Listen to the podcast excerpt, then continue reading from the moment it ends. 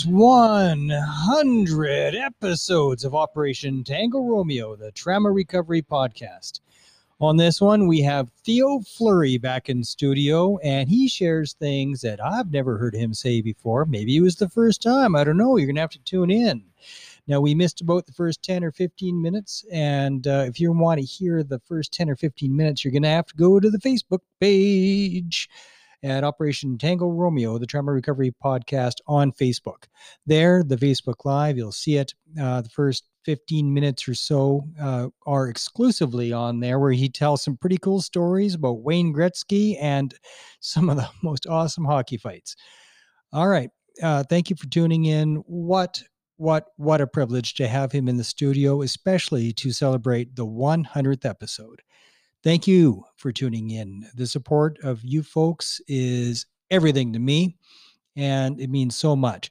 And for all of you that have gone to Apple Podcasts to rate and comment on Tango Romeo, that has helped so much because it helps more and more people find this podcast. So thank you for that. And if you haven't done it yet, could you do me a solid? Cover my back and and get that done for me. It would be just wonderful. Thank you. And if you can't, you can't. That's cool too. Wait, love you all. Thank you for tuning in. You are awesome.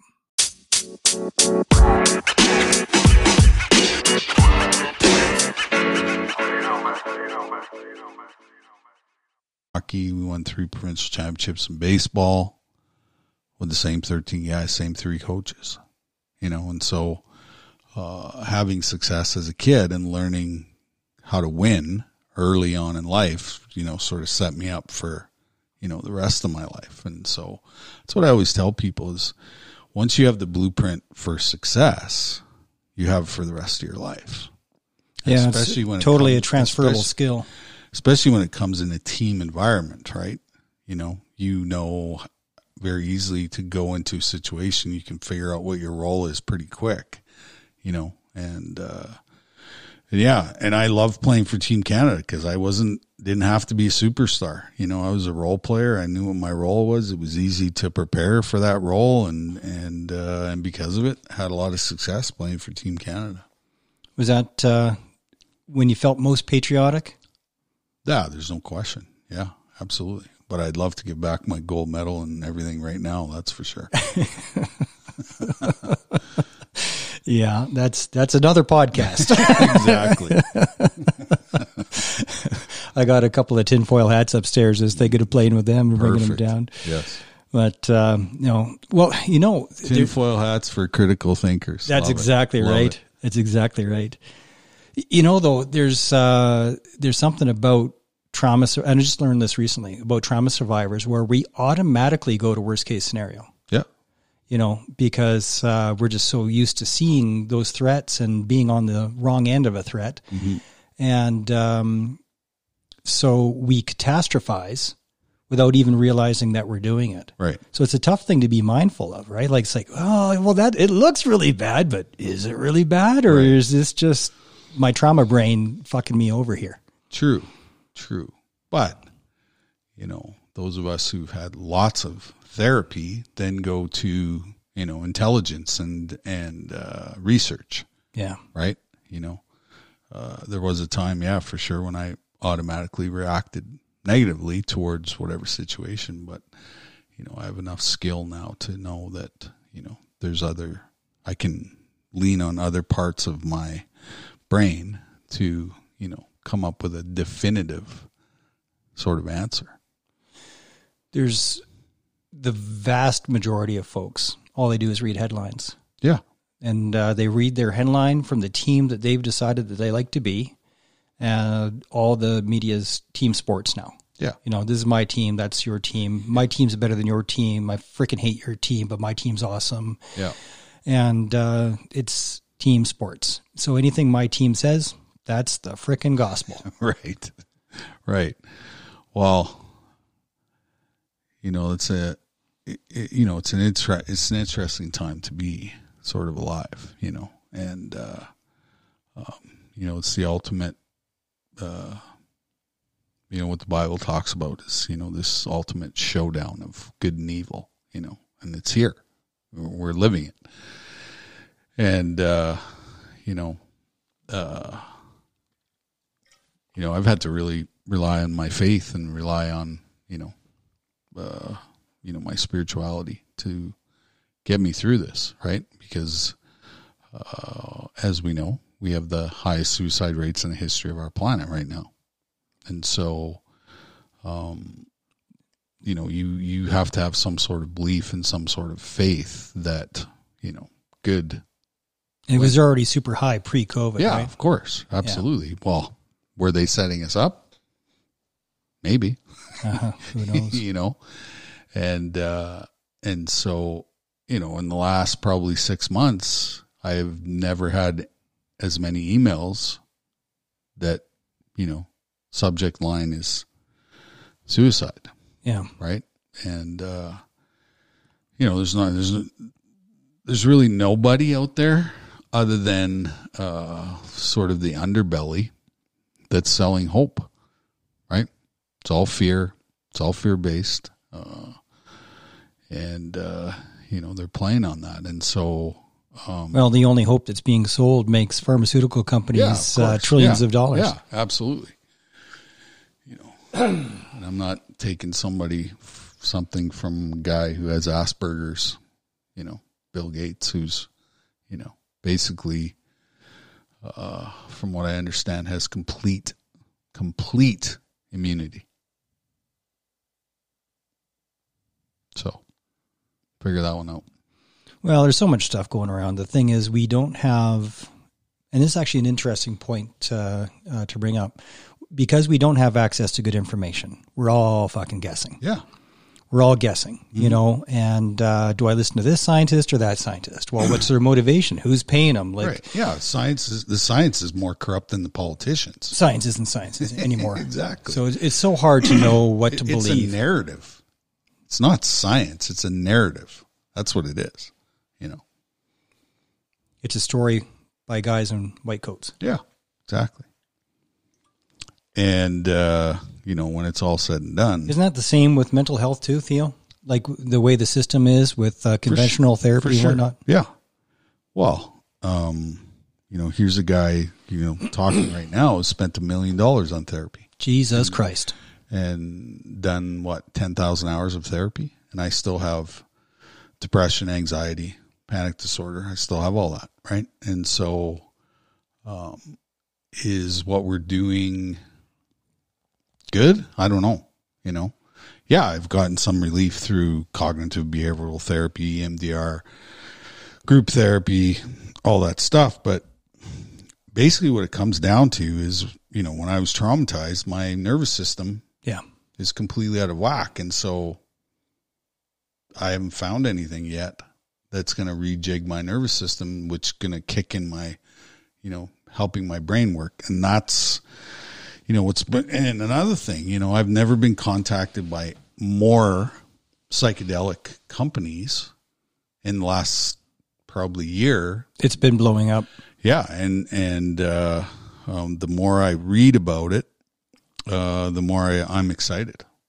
Yeah. You know, because you know what big pharma basically is doing, and they've done it f- since the beginning of you know when they started is.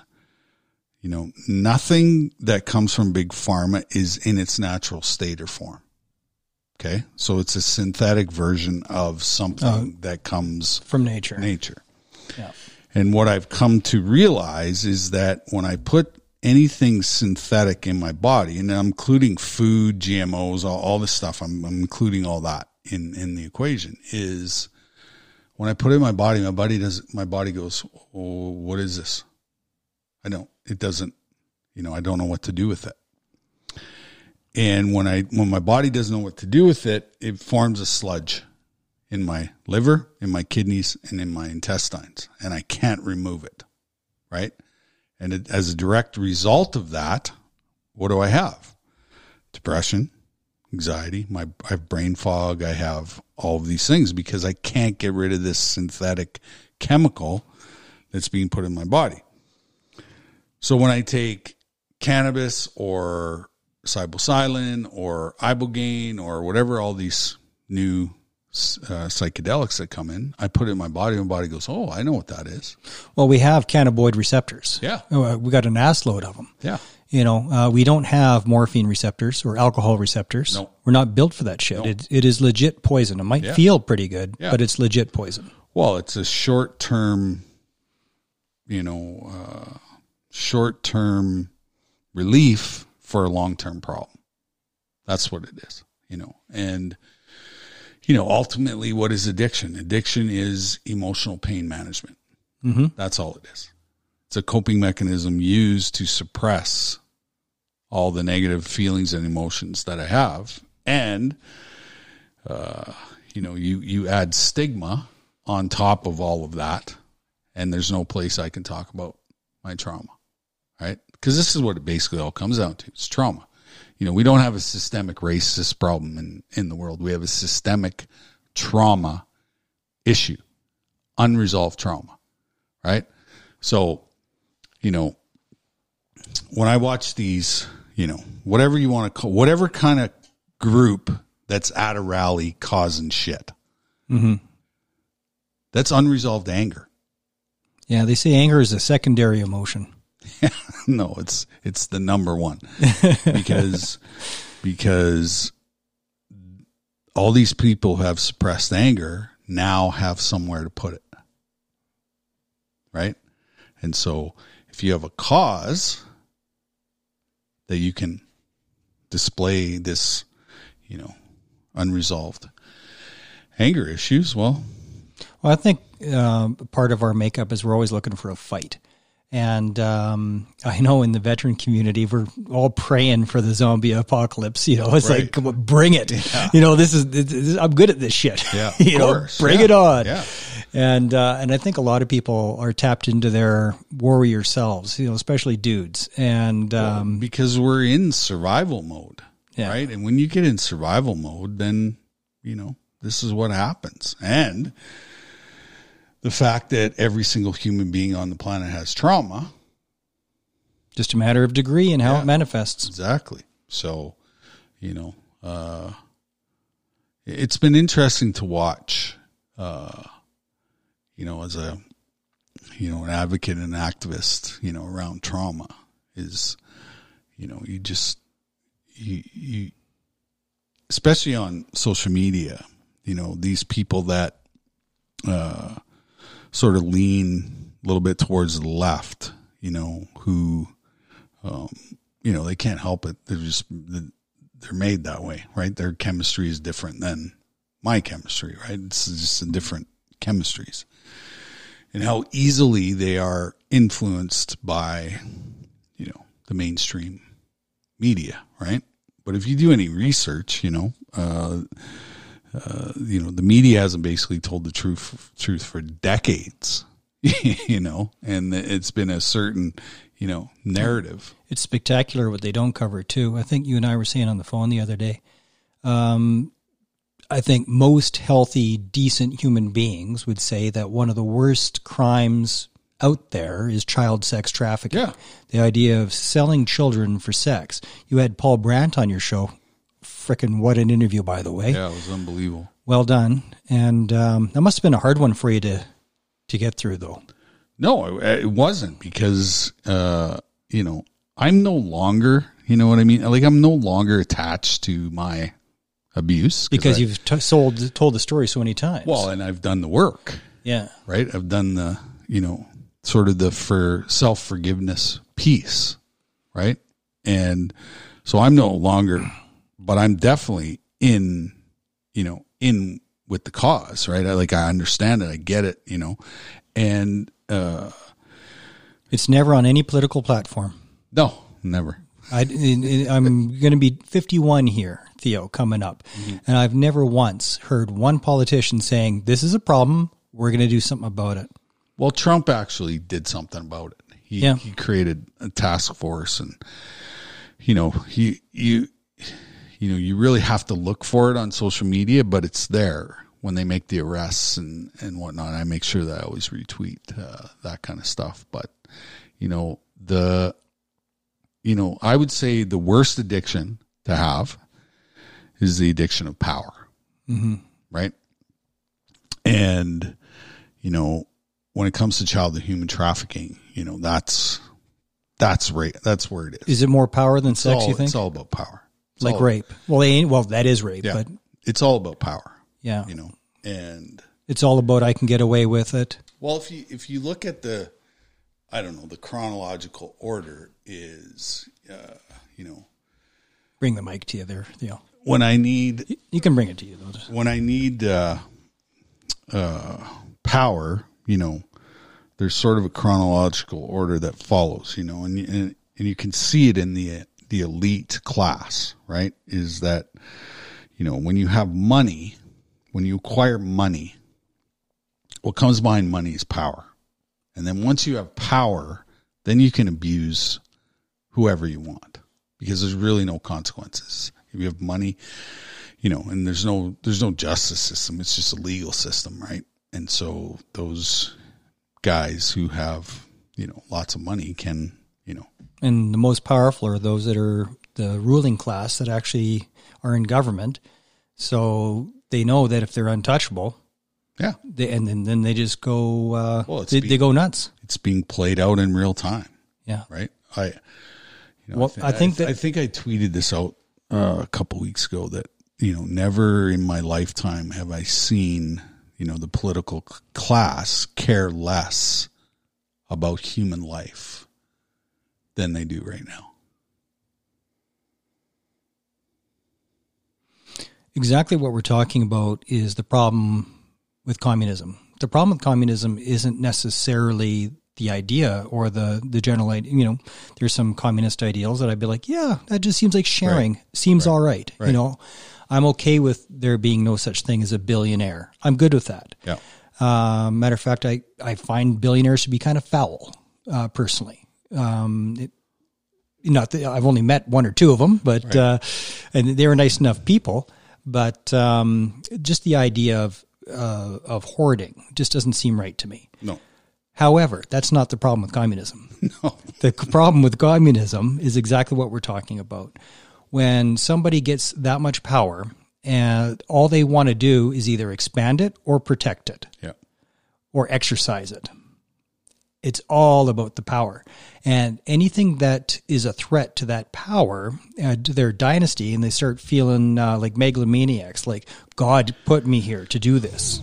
This, yeah, there, there's God and communism are not in the same sentence, nor should they ever be in the same sentence, ever. You Yeah, know, they're they like other, it- other they- ends of the stick. They use it, you know, as a way to coerce people, you know, into, you know, the the ideology. But, you know, I I've said this on a hundred podcasts. You know, com, you know, this type of ideology. I won't call it communism because I think it's the next level. You know, like we're going to the next level. yeah. And and Well, with the technology now, Yeah, it, it's there's- Mao Zedong's uh, wet dream. Yeah. And so this type of ideology, leadership, whatever you want to call it, has been tried 24 times. in The history of our planet, 24 times. And it's failed every single time. But what it's left is carnage of 100 million people who've died under this type of leadership. And uh, and that's what scares me is that these people don't value your life and my life. You know what I mean? It's about the ideal. And I have a lot to contribute to this place that we live in, right? And when you stop caring about me and the goodness which, you know, we bring to the table, then we're in big trouble. But eventually, they end up eating each other because there can only be one person at the top of the pyramid Yeah. And they all want to be there. and they all want to be there. And Yeah. and you know we're we're being shown a great example with Governor Cuomo in New York, where now the Democrats are piling on him, so they eventually eat themselves. But unfortunately, it takes about twenty years for them to eat themselves. The people that are most upset uh, about what's going on right now are people that have escaped communism, friends of mine. Yeah, Um, that have escaped different communist countries and um, and there's a intergenerational trauma there. Yeah. You know, um, like the uh, the Ukrainian uh, genocide by starvation. You know, um, and then there's even just like Holocaust deniers. There's people saying that it didn't even happen, but uh, for the families of it, and uh, I mean, I'm 50, so people that uh, 20 years ago would have been like grandmother level for age. They it was very very fresh in their mind, stuff like that. So you'd go to their house and they would make sure that you would be fed, especially in an Ukrainian household. Of course. Like you would be frickin' fed. Yeah. Right. And, um, but that is the holdover from starvation. Of course. Absolutely. Yeah. You know. 100%. I remember you mentioning uh, recently one of the shows I listened to. You're talking about, uh, uh, or maybe we were chatting. I don't know, but uh, how trauma can get trapped in your cells and then passed through your DNA Yeah. to your to your offspring. Yeah.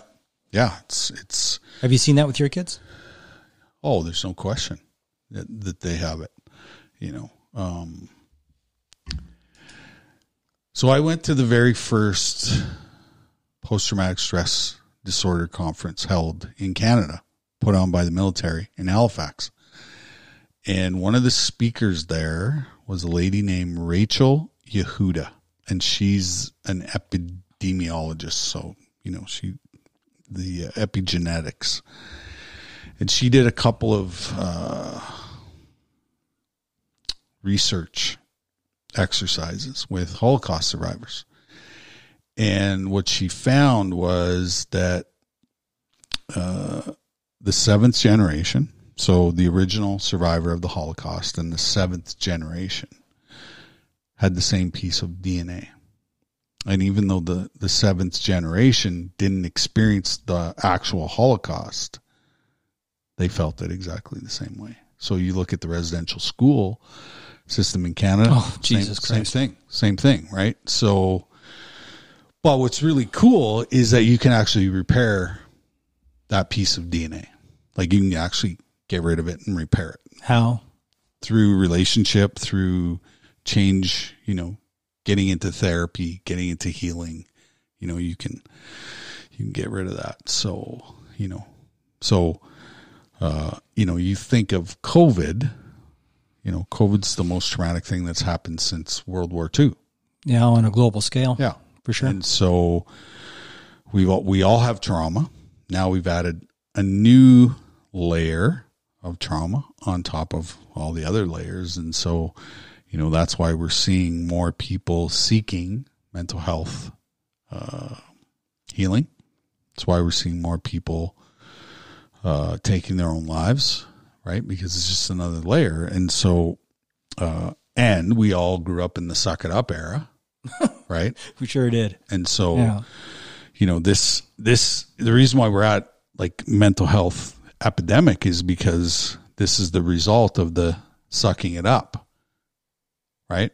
And so when trauma gets stored in the body, you know, all it takes is a, a traumatic experience to sort of wake that old past trauma up. And so COVID has done a great job of, you know, waking up, you know, past trauma. And so, um, In the army, we we call it the trauma rucksack. Yeah. and there's uh, COVID threw in a few extra bricks.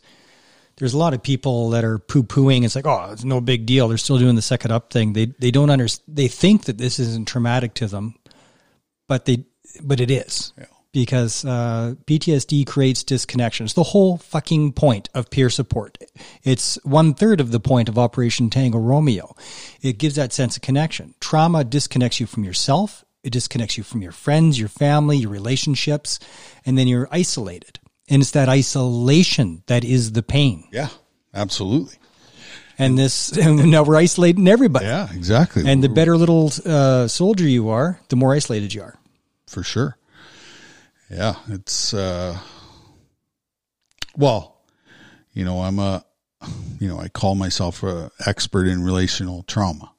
Well, this is relational trauma because they're Yeah. taking away the well, they're taking away community. That's what they're doing. All the rinks are closed, schools are closed, like there's no community. right? And how do you crush, you know, civilization? Well, you take away the ability for community, right? You know, that's why every little rink, every, why every little town in Canada has an arena because that's where everybody goes to be in relationship.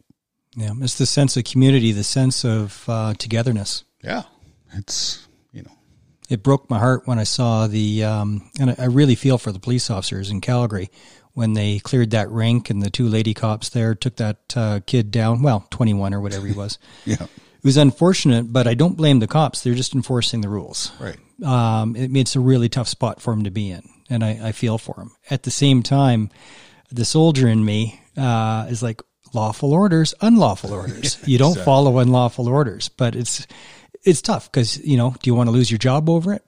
no, It's tough, but uh, if it gets if it gets any worse, I think there's going to be more and more people refusing to enforce that type of shit. right. Well, it's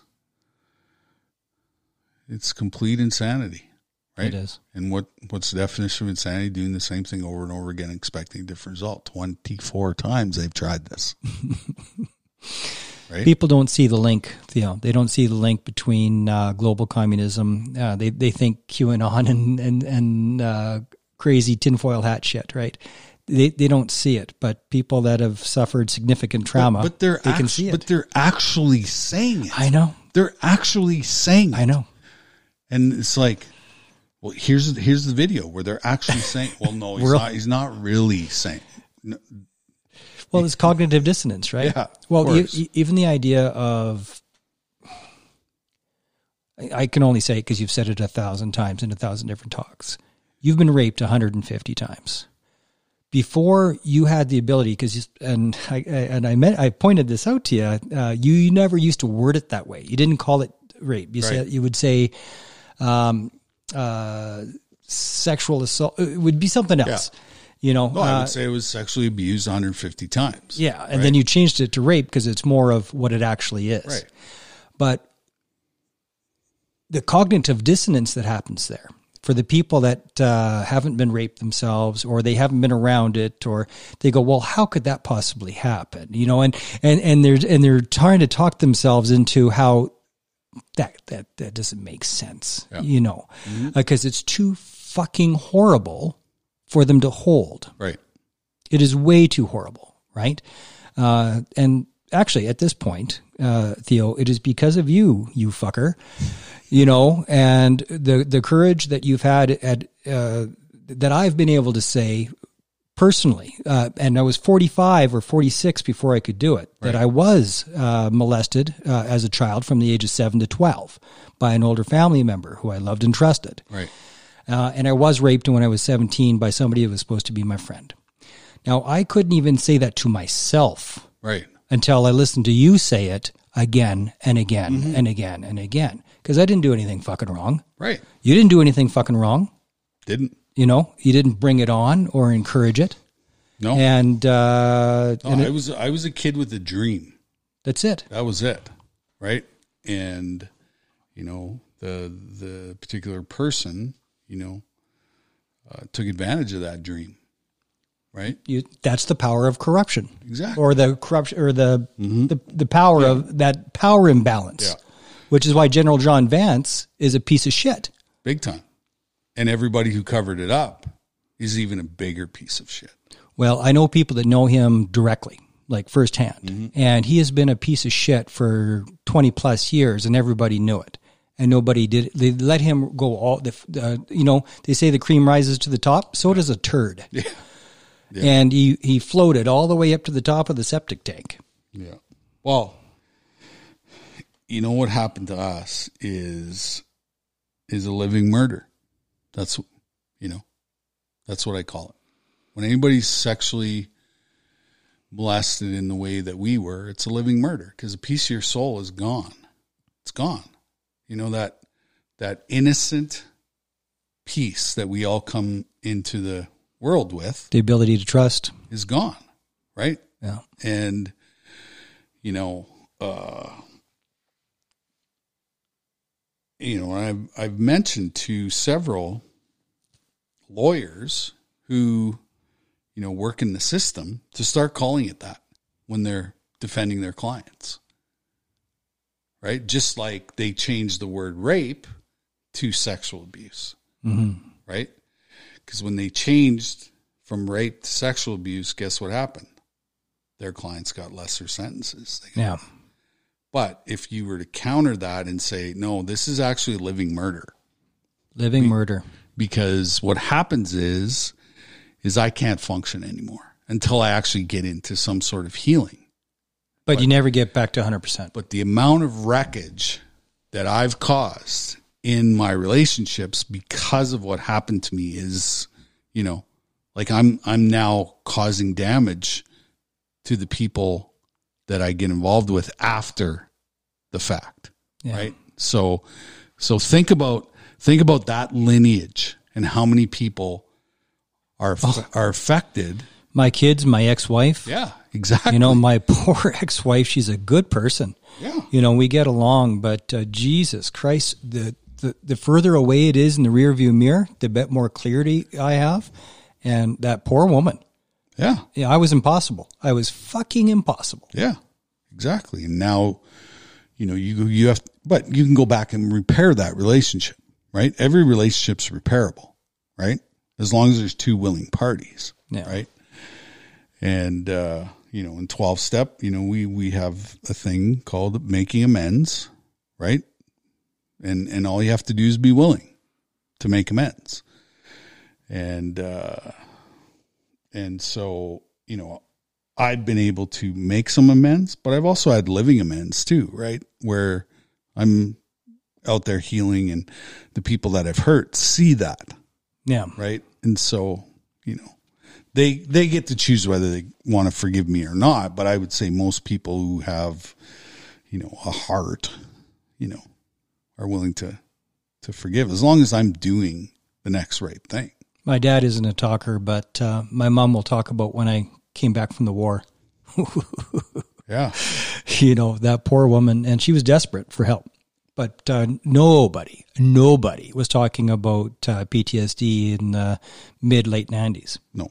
You know, Well, it was called shell shock, wasn't it? yeah, that's one of the many sto- uh, uh, things that they called it. And um, oh god, we can be so fucking douchey to each other. The the combat veteran crowd, you know, it's like, what? You're on a peacekeeping mission. You know, I was in Afghanistan. You know, how could you have PTSD? You know, and uh, because we live in a more than less than world. more than less than. Right? It's all a competition. you yeah. know, I call it the trauma Olympics. yeah, but when it comes to trauma and emotional pain, like your emotional pain, my emotional pain, I would it's the same. Like there's no like there's no bar, Yeah. right? You know? And, And uh, it, and it injured you or it didn't. yeah. Yeah, and but you know, and that's part of the stigma, right? Yeah. is yeah okay you went to afghanistan but you know as a in a peacekeeping mission i saw some pretty fucking horrible shit too that's going to affect me for the rest of my life. And so why are you dismissing why are you dismissing? Because there's a lot of dismissing going on as well right? You know? Well, it's something that I think, no, I know you said um, first time you were in my living room at the other house is because people aren't ready to look at their own shit. yes. Because if they acknowledge that I'm injured because of what I saw, then they're going to have to face their own injuries. It's like, wait a second, I was in something similar, you know, and Yeah.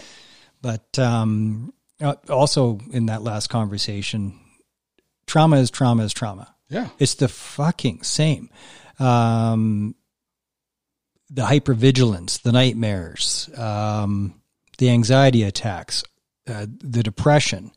It doesn't matter if that is a result of being in 20 firefights uh, or being on a peacekeeping mission like I was, Yeah.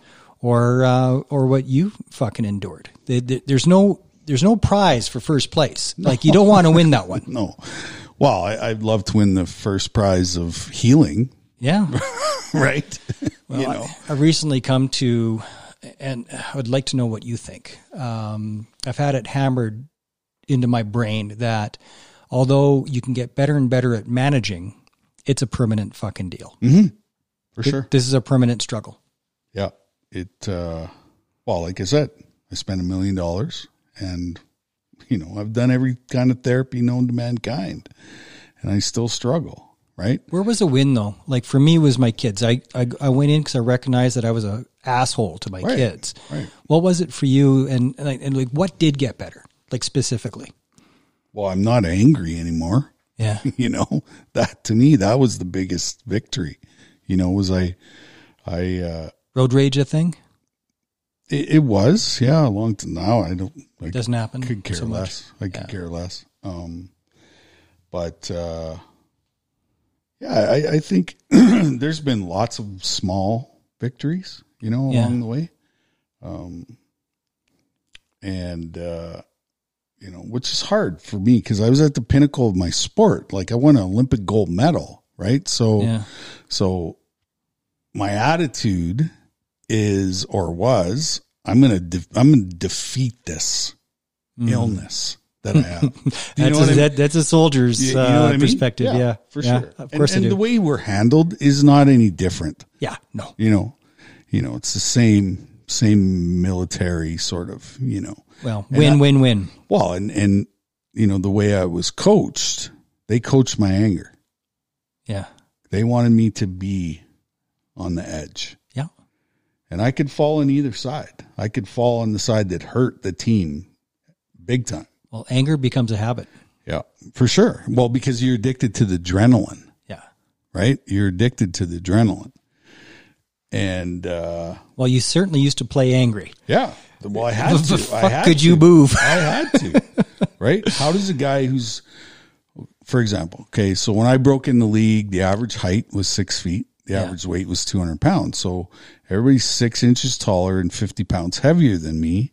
How am I going to do what I do best? Well, I need room on the ice. Yeah.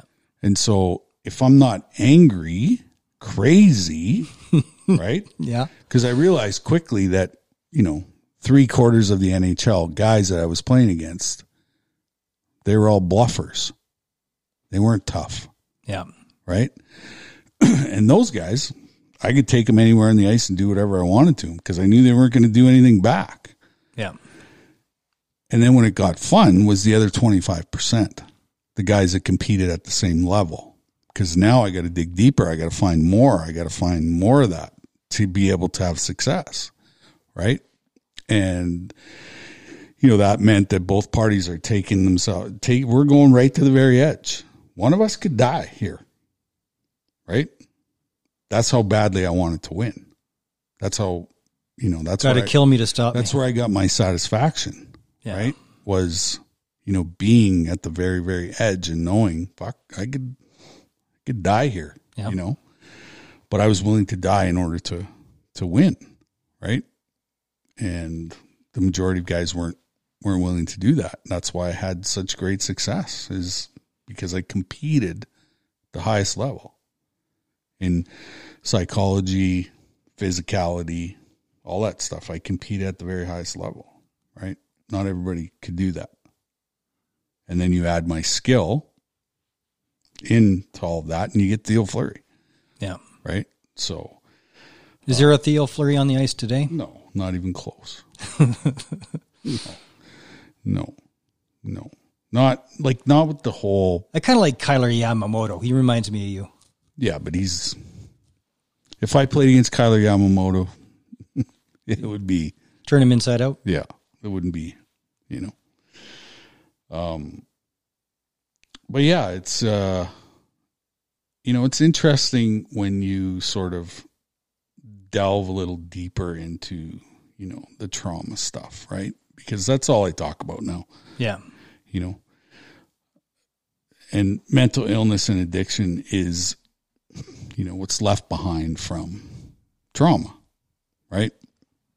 And, uh, you know, I just did an event in Medicine Hat this past weekend where, you know, they had 11 suicides in a short space, right? And I said to everybody, you know, where's our compassionate hearts? Where's our empathy towards the trauma? Like, why can't we talk about the trauma? Like, why can't I talk about being raped 150 times? Why can't you talk about your experience in the military and your abuse? Like why why is there no space for that?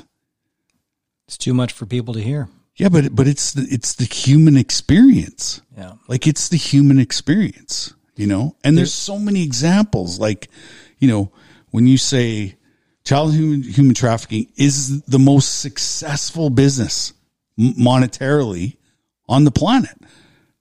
You know, makes seventy billion dollars more than Amazon does. I wonder how they how they even come up with those numbers on an underground thing, but uh, but they do. Yeah, like it's everywhere.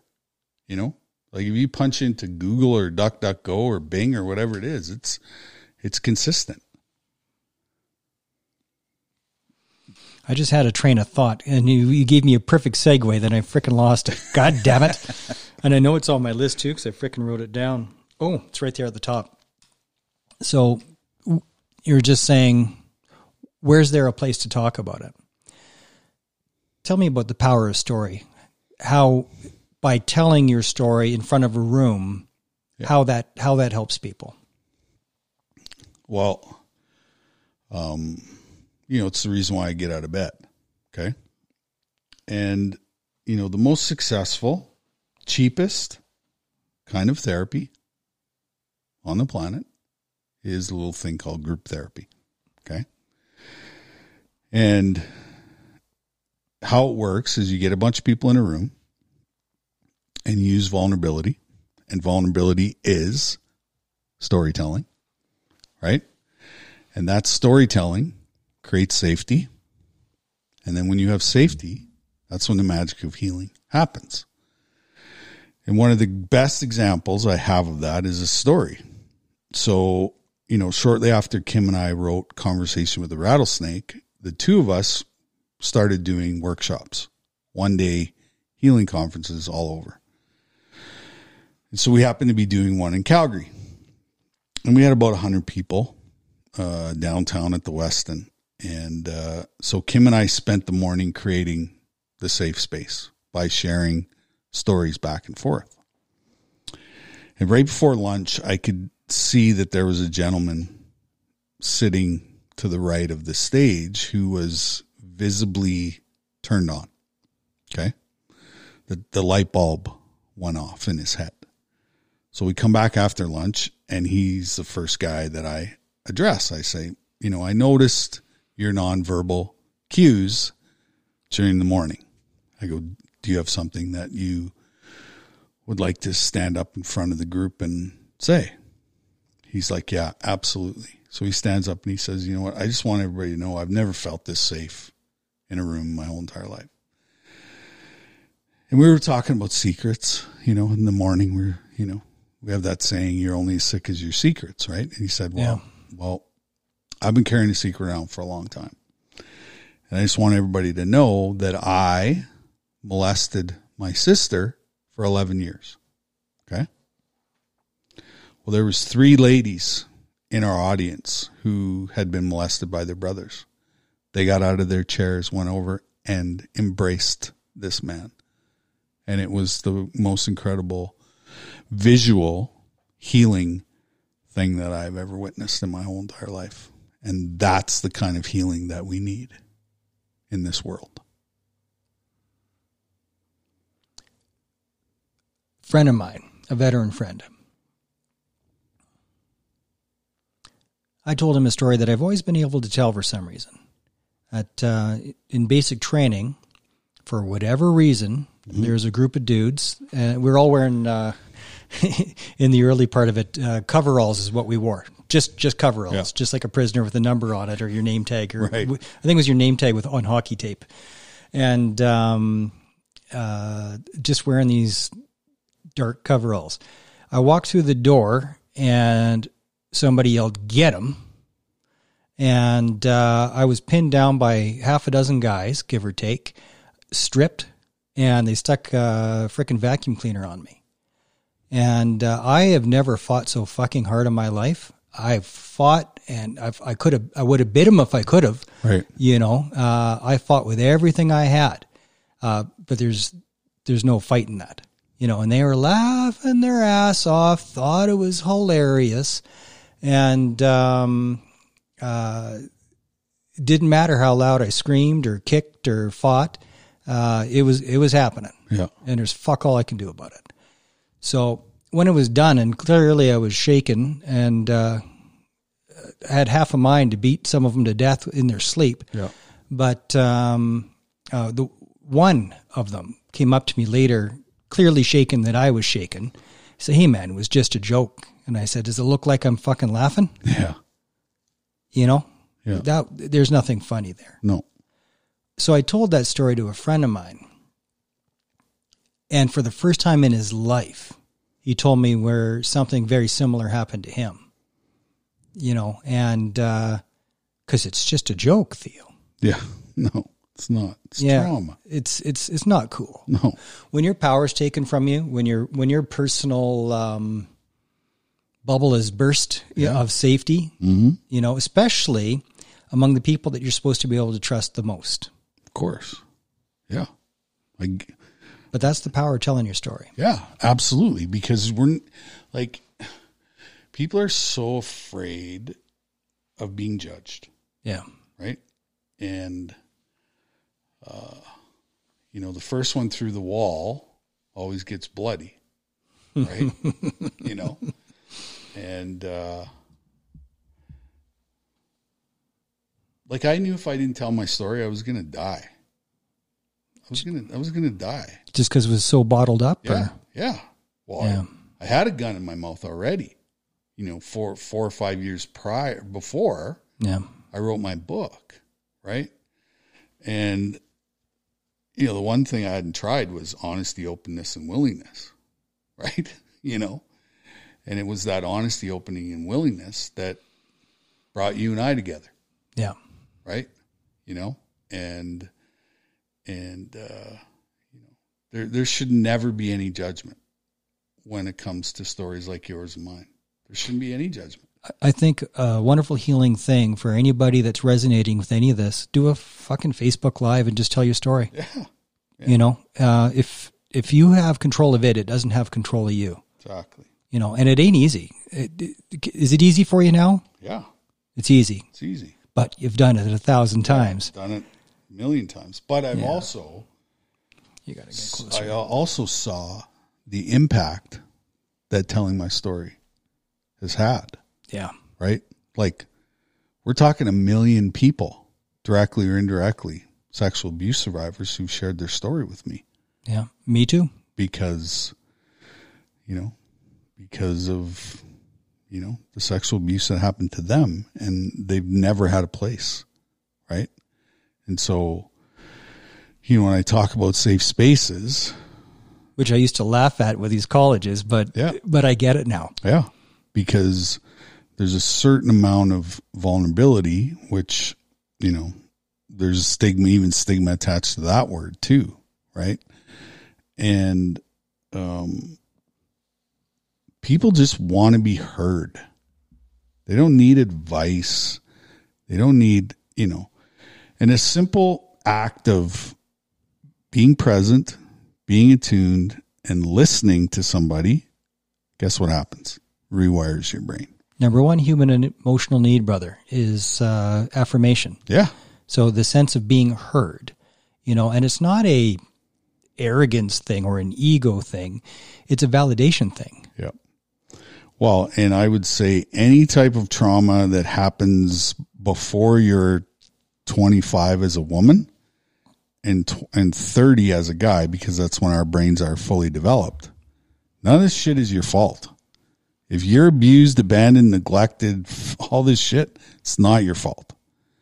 And when you're able to take respon take that that self responsibility that you think that's attached to the act and put it on the shelf, right?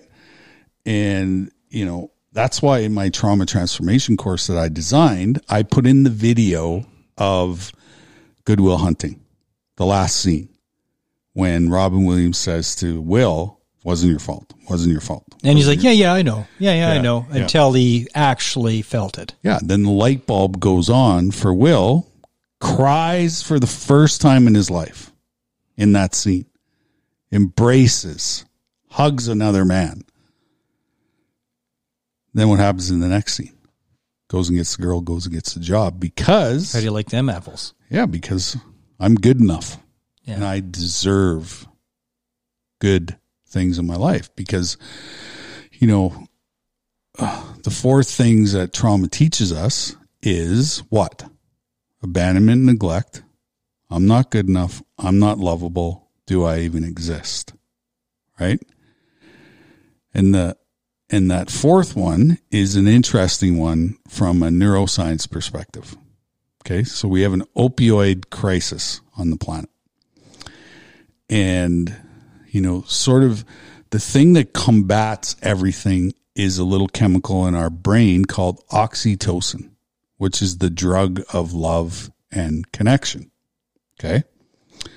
So the pharmaceutical companies knew that we were all disconnected and fucked up in all these relationships. So what did they create? Oxycontin, oxytocin. Okay. And when you look at Oxycontin and oxytocin underneath the microscope, they look exactly the same, except Oxycontin has one little extra arm where we need more of it. Yeah. So when I, because I, I, I never, Weapon, weaponizing love. but I never, I was never that, like, I was a speeder, right? My brain doesn't produce enough dopamine and serotonin. I'm okay on the oxytocin side of it, but my brain doesn't produce. So I gravitated towards cocaine because cocaine is dopamine and serotonin, right? So, so the pharmaceutical companies knew we were all disconnected. So when I ask people who use heroin, oxycontin, fentanyl, why do you do it? Because it gives me the warm and fuzzies, which replaces relationship. And that's why everybody gets hooked so so badly. So And the numbness, I think. Uh, I went through a period for a while that the things that used to recharge my batteries didn't work. yeah, You know, uh, uh, it used to be I'd walk into the mountains, walk in the forest, I'd be right as rain. It stopped working for like five years and it did nothing for me. right. And when you just want to feel something, I could see that being Yeah, a reason. No, no question. But you eventually get to that place where, you know, your body's so poisonous from, you know, using this drug to feel anything.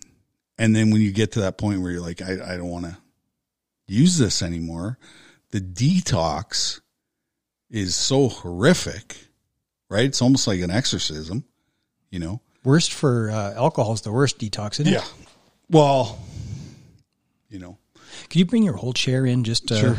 just a foot there? Yeah. So, you know, it's half a dozen, you know. so, you know, if you get on that that merry-go-round, it's hard to get off, right? But ultimately, it's where do I share this story? Right? Where Yeah. do I share the story? And there's not enough places to share the story. Even if somebody doesn't share it out loud, I mean, it's better if you share it out loud. But if you just write it down, Yeah. take it out of your head, put it on paper or a Google Doc, just write it down. Yeah. There's something about that that gives you control of it. For sure. Write a book, even if you never publish it. Yep. Just get it out of your head and onto paper. Yeah. And then they say, you know, burn it. you know.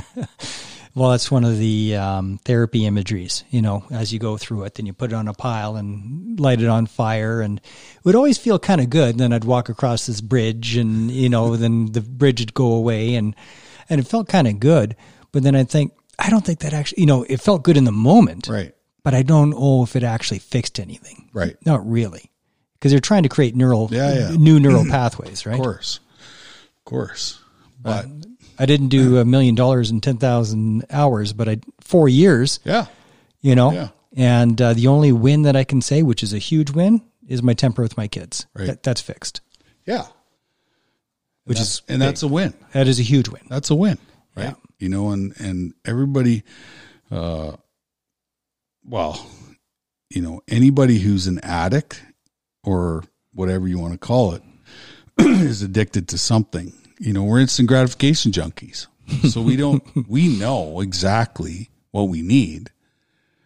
But healing is not about instant gratification. Healing is forever.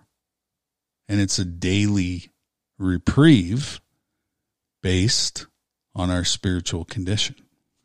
That's what it is, you know.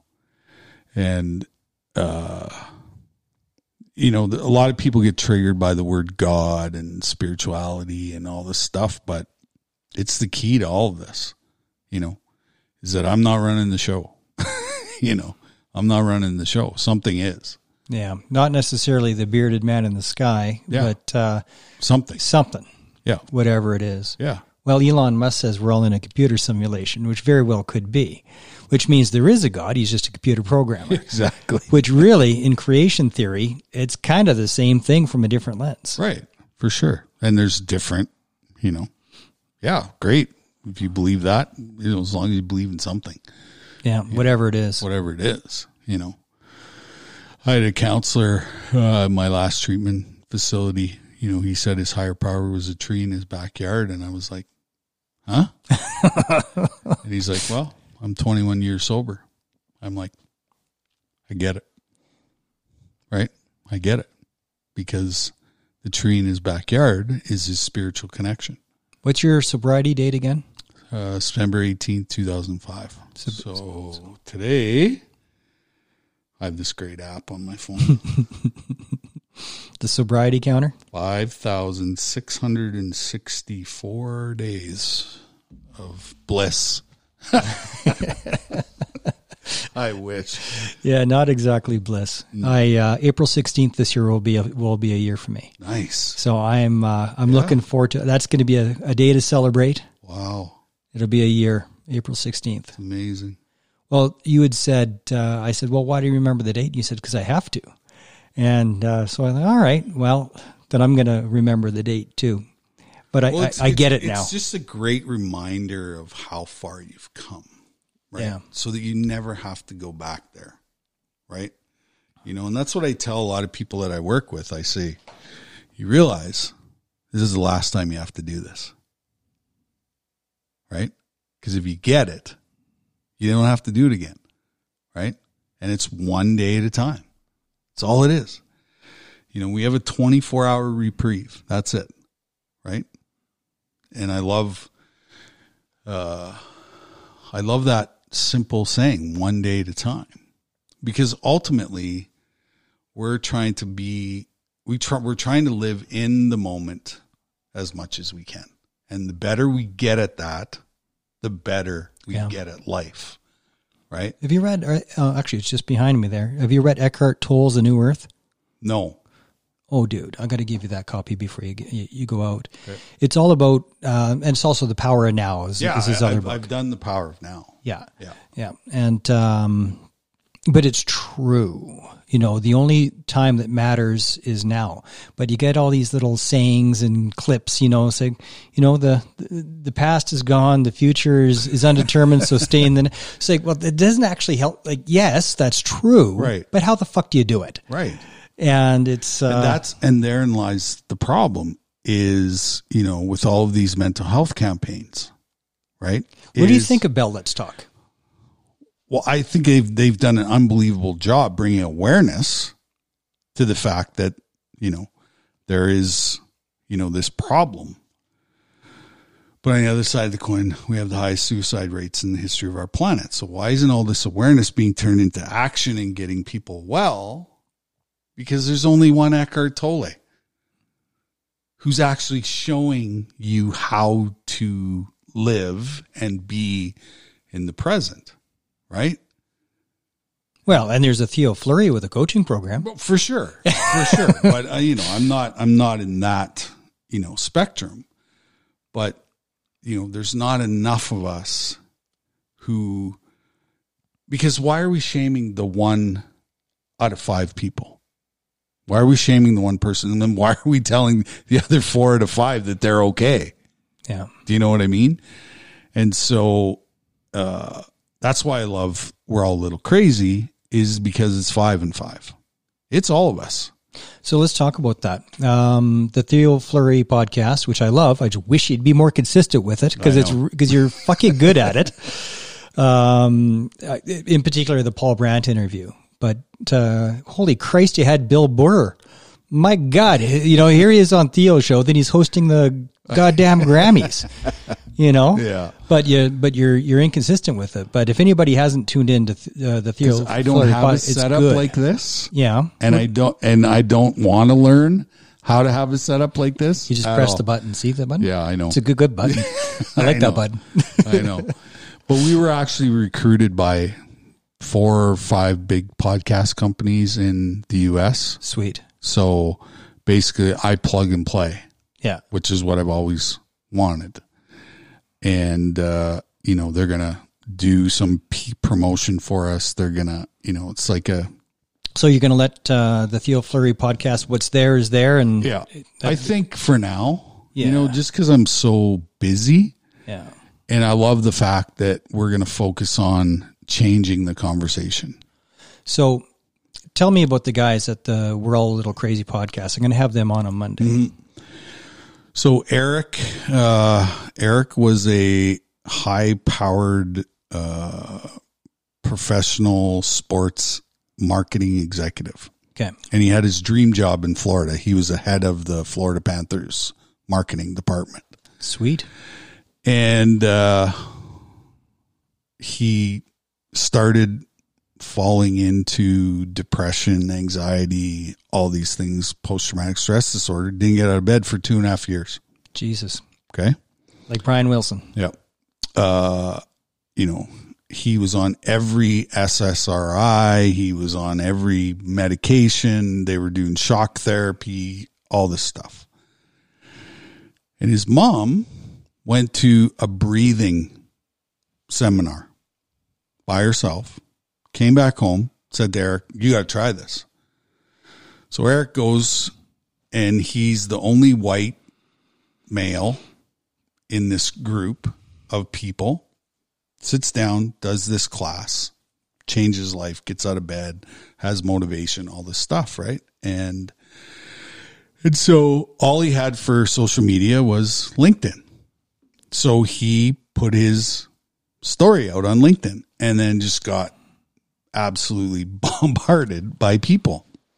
And you know, uh being a very smart marketer, he's like, okay, I want to do something in this space. And the first guy he called was me because he saw my platform and what I was doing and and all that. And uh, you know, he asked me, he said, uh, Did you already know him at this point? no, I didn't know him at all. He reached out to Don, and Don, uh, I saw the email, and so I, I uh, responded back. I said, "Get a, get in touch with Don. Let's set up a phone call." And and uh, you know, one of the questions he asked me was, you know, would you, you know, would you trade all your success as an athlete to, uh, you know, change somebody's life? And I'm like, yeah, I would trade uh, all of it you know to to change one person's life because ultimately um this is what I was meant to do Yeah. like this is my purpose in life like this was you know sort of the chronological order you know and when I finally surrendered September 18 2005 turned my will and my life over to the care of the universe because that's what I call it as as I understand it then it quickly I quickly found my purpose, Yeah. You know.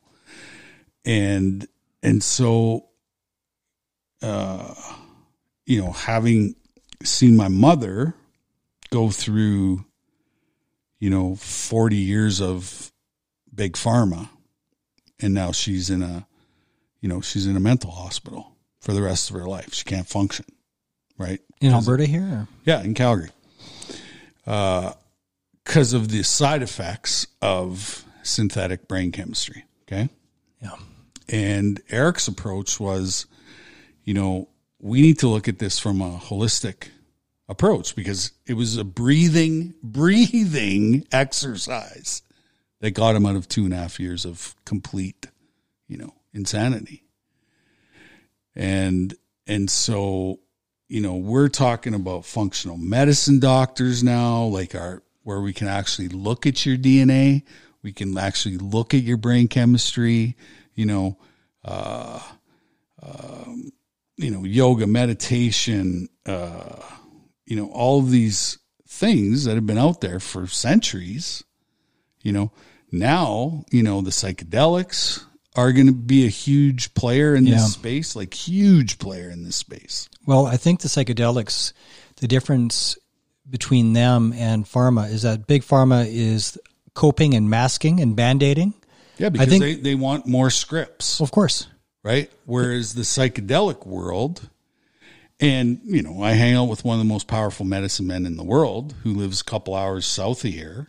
And what he tells me is that the earth has everything we need in its natural state and form to cure pretty much everything on the planet. Have you tried DMT yet? Um, I'm going in, uh, in May. Fucking bring me with you, for Christ's sake. I'm going. Yeah. Taking the plunge. I'll send you the info. Uh, yeah, Yeah. yeah. There's, uh, there's That's a ride I, I definitely want to try. there's a guy uh, who has a retreat out in Bowen Island. In uh, Okay, yeah. Yeah. so, yeah, I've been That- to- that's where I'm. Being, I've, I've been to Bowen Island. that's where I'm being pushed by the universe because every sign, everything is like you know I'm getting calls from all these companies and you know all that stuff. So, you know I'm on the CBD, I'm on the THC. I'll see if I can't get you a sponsorship deal through one of these uh, psychedelic companies. Yeah, well, they're believe me, they all want you know my representation. So.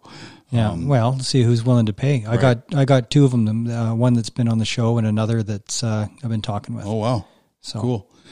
Because my next project is I'm gonna I want to build a lifestyle brand with all of this new technology, functional medicine, you know, psychedelics, CBD oils, cannabis, you know, all that because, you know, uh, I really want to recalibrate my nervous system. yeah, I, I so desperately want to do that because my last episode of depression scared the fuck out of me. last summer Yeah. you're down what three months, Yeah. Well, about a month and a half. month and a half. Yeah. Couldn't get out of bed. Stopped eating, stopped showering, stopped fucking sleeping. And I was like, The guy that should know better, but you're knocked down anyway. yeah, exactly. Yeah. And then I, you know, then I got do what I always do. I start researching. I start picking up the phone. I started calling all these people that I ran into, and you know, they just said your nervous system's fucked, and it's been fucked since you were probably in utero. You know, because my mom took Valium while I was in utero. And then I took you on that uh, motorcycle ride at the end of that, eh? Yeah, that's right. Yeah. so that's how that's how that's did I help you get out of the Oh house? yeah, absolutely. It was unbelievable. And I had an unbelievable summer. I played 140 rounds of golf. I was outside. You know, I didn't have any physical pain. You know, I was I was good. Yeah. You know, and and so uh, what what everybody's telling me is the you know the ketamine, the DMT, the mushrooms. You know, is the next level of uh, oh, what's the word? It's it's the next level of my healing Okay. journey. Right? Because I have concussions. I have, you know, all this trauma. I have physical trauma, I have emotional trauma, spiritual trauma. So, you know, from every indication that I'm getting is that I'm going to have any, another spiritual awakening using the psychedelics, which is going to take me to the next level of my evolution. The mushrooms are how I quit drinking. They sang me the messages. It was a pretty nice ride, but they're si- they're they're singing the stories. So were you doing macro doses or I did both, okay? and it was actually, uh, if I'm going to be honest about it, um, it was microdosing when um, um, my brain just sort of showed me the impact uh, of alcohol in my life. I can't say I was all the way to alcoholic, but shit, I was on my way. Yeah, I was well on my way, and I and I could see where it was going, and it had already gone too far because I was having five, six beers a day for three weeks. yeah. That's a lot Oh yeah, for a daily thing, and the pull to the booze was unfucking believable. Mm-hmm. And I, w- I would have drank turpentine, like I just wanted something. yeah, And um, uh, when I realized that, and especially when I realized how freaking hard it was to stop, Yeah. I'm like, holy shitballs. Yeah. But it was the mushrooms that showed me the path. Cool. You know, they showed me um, spiritual, actually, that alcohol reduces your vibration. It, lower, it lowers your frequency. When your frequency is lowered, other low frequency bullshit starts coming into your life. The drama, the uh, all the bad shit, as uh, as you lived. Yeah. you know, as you found yourself around a burning barrel uh, uh, with a bunch of homeless folks in New York. Yeah. But you know what a great exercise. Oh yeah, It was it was a you know, I look back on that, you know, that experience and I was like, you know, I hung around with some pretty cool people that were really smart. did they know that uh, who you were? No.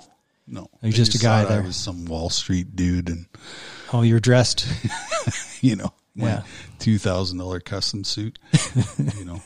But uh, you know. Um I do like a nice suit. Yeah, yeah, Mm, makes you feel good, you know. Yeah. yeah. But I, I, I wear sweatshirts and blue jeans, and Yeah. you know, it's, it's who I am. That's what you know. If I go back to my childhood, you know, that's that was me. You know, Do you ever lace up anymore? no, God no. Why? I need to get physically well first. Yeah. You know, I've had a lot of neck problems, arthritis, you know, just from playing this. When we didn't take care of ourselves either. So, Yeah. you know, it was, you know, we, we, we had that saying, win or lose, we're in the booze, right? so, you know, and then, you know, the hardest thing for an athlete is to sit in a press box and watch his teammates go to war. And so, whether you were hurt or, It'd be so fun to watch you lace up and do some shinny t- to show up at some pond somewhere. And well, peop- I, I go to Mario's camp still. yeah. every year, which is fun. You know, that's about the only time I'll put on my skates or, you know, if the Flames alumni are doing something. Uh, you know. Oh shit! I forgot. Uh, Bryn says hi. Bryn. Griffiths? Yeah. Yeah. Yeah. He says hi. I was talking with him the other day. Oh, yeah. Great. Yeah. He was our radio guy in Yeah. uh, Moose Jaw. Yeah. Great guy. Just, he just had some trauma too. He had cancer. Yeah. He had his guts pulled right out of his body. I'm going to have him on the show. Oh, good. Talk because trauma is trauma. Yeah. Is trauma. Yeah. You get your guts pulled out of you. You know, I had heart surgery when I was 29. I was convinced I was dead meat. Right. convinced, right? Uh, I already had my, that's, uh, so it was 99. I was 29 years old. And uh, JFK Jr. just splashed down in the Great Lakes. Well, the only guy in the country that could do this uh, particular surgery on my ticker was in Toronto. So there I am on the edge of the Great Lakes. And I already kind of got in my head the only the good die young, Right. you, you know? Yeah. Yeah. Yeah. kind of kind of deal. And here I am, 29, fucking jacked, as in great shape, except I got a heart that doesn't work for shit. Right. And um, uh, so as they're wheeling me into the anesthetic room, and I already had the nurse said, "How about that JFK Jr. The good die young, don't they? wow. That cunt." no kidding. she she said that as they're reeling me in for goddamn heart surgery, right? I already had it in my head, and I went, "Well, I guess that's the sign. I guess that's it." And they start with a pre-anesthetic. They put a, a, a pill in me, and um, and it kind of relaxes you. And I was just in this daze, like, so this is the last shit I'm ever gonna see weird. And then they reel into this uh, spaceship of a operating room. Everything is white, and it feels like all the doctors are freaking aliens. It's just so weird Right. because it's so white and sterile. And and then there's the anesthesiologist saying, "Count back from hundred." I'm like, well. Great, Yeah. you know, there's, and uh, I, I was, I was convinced that this scene of was the last thing I was ever going to goddamn see. Right. And then you woke up. And then I woke up, couldn't believe it. There's this hella gorgeous nurse that woke me up. And I swear to God, I thought she was an angel. I swear to God, I did. And the first thing I said was, uh, um, I'm alive? Yeah, you're alive. No, no, seriously, don't mess with me. Right. Like, Yeah. I I made it. And just the idea, because I was so genuinely surprised, she started crying because she was so moved by that. Because I, I was completely baffled. And then I projectile vo- vomited across the room. Of course. oh man. Yeah. It's it's well, I'm a hypochondriac too, so Are you? I can totally see where you come from. Oh yeah. Yeah, it's a lot better than it used to be, but Yeah. any little thing, What grosses you out the most? nothing like nothing grosses me out. It's like, you know, if I have a headache, Oh, then you think, oh my God, it's brain cancer. I had a brain tumor. Yeah, yeah, uh, yeah. You know, my, you know, when I got diagnosed with Crohn's disease, I thought that was going to take me out. You know, all. So it, it doesn't matter what it is. Well, that, that, that's again uh, when about an hour ago, you know, uh, the trauma brain expects the worst Yeah. All the time. Mm-hmm. You know, uh, there was a post. I'm I'm part of all these different veterans groups, and uh, uh, do, do you still have to sit with your back against the wall? Look, and this is why I'm sitting here. You know, but it depends who you're sitting with too. Of course. You know, like if I'm sitting with another soldier or something like that, I can have my back to the wall as long as I know he's got it covered. Right. You know, then I then I'm okay. But uh, if it's just Joe Blow, not so much. Right. Right. You know, because uh, tell me how your greatest challenge can become your superpower.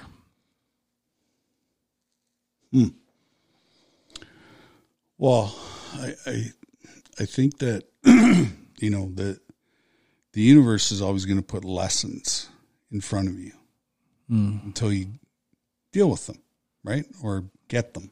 Yeah. And uh, you know, the longer the longer you let those lessons pass, the harder they are to overcome. I think, and you know, because I sort of you know try to live in the present as much as I can, I get those lessons when they come, right? And they usually have some sort of pain attached to them, whether that's emotional or physical pain, you know. And pain is a great motivator for movement and change, right? And then you get to choose: Am I going to sit in it, which I do a lot? I'll, I'll sit in it, right? I'll sit in it. It's like sitting in your own diaper Yeah. when it's full. Yeah. Yeah. But it's part of the process because Yeah. I couldn't identify feelings for the majority of my life. And so sitting in the uncomfortability of those negative feelings, I really get a better understanding of where I'm at. Right? You know? Because you know, the most common thing is, "Hey, how you doing?" "I'm fine." "Good." Right? I don't you know, I don't go there anymore or I try not to go there. If I'm feeling sad or lonely or anxious or whatever, I, I, I, I you know, I honestly say, not not doing great today, right? And and what it does is it's it's a realization that you know I have more work left to do, right? And um, and every time I get through those challenges, I'm a better facilitator. I'm a better teacher. I'm have more compassion. I have more empathy for myself, right? And ultimately, that's what we're working on is our own shit. But as we're working on our own shit, when we get through those lessons, now I can tell you about it.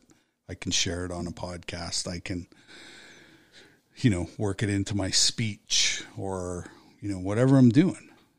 Because I know that somebody in my audience or somebody who's listening is going through the same shit. And then they go, you know what? I, I don't feel alone anymore. Somebody else is going through what I'm going through.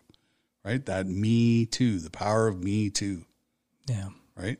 So, um, Well, if you're not ashamed, it gives other people permission to not also not be ashamed. yeah.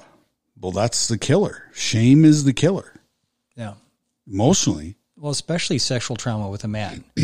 you know, uh, like my parents have no idea, right? And because I don't think they ever see any of my shows or watch any of my stuff. Right. So unless one of their family friends said, uh, "Guess what Mark fucking said on the show," Right. they're not going to know. Right. You know, uh, I'm kind of leaving it up to the universe that way. So Yeah. I'm not hiding it, No. but I'm also not saying, "Oh, by the way, do you know I was molested for five years when I was a kid?" You know, if they find out, they find out. If they don't, they don't. Right. You know, because my mom would just fret and worry, and then she'd want to know who did it, and I wouldn't tell her yeah. because there's no point. Yeah. But um, Well, and that's the thing, you know, ev- they everybody wants revenge, You know what I mean? I still can't believe you've given you've forgiven legitimately forgiven Graham James. Like that is fucking But the guy has no life. He has no life. yeah. Like he's can you know He's not sitting here doing a podcast. no he's he's not coaching anymore like he he he doesn't have a life He's curled up in a ball in his cell, yeah. Hope wondering when he's going to get killed by one of the inmates. exactly. And you know here i am living my life you know? I have Yeah. a great life. Yeah. you know despite all the challenges that i face you know it's better than the alternative. Yeah. you know drinking myself to death drugging myself to death you know? It's not worth it you know?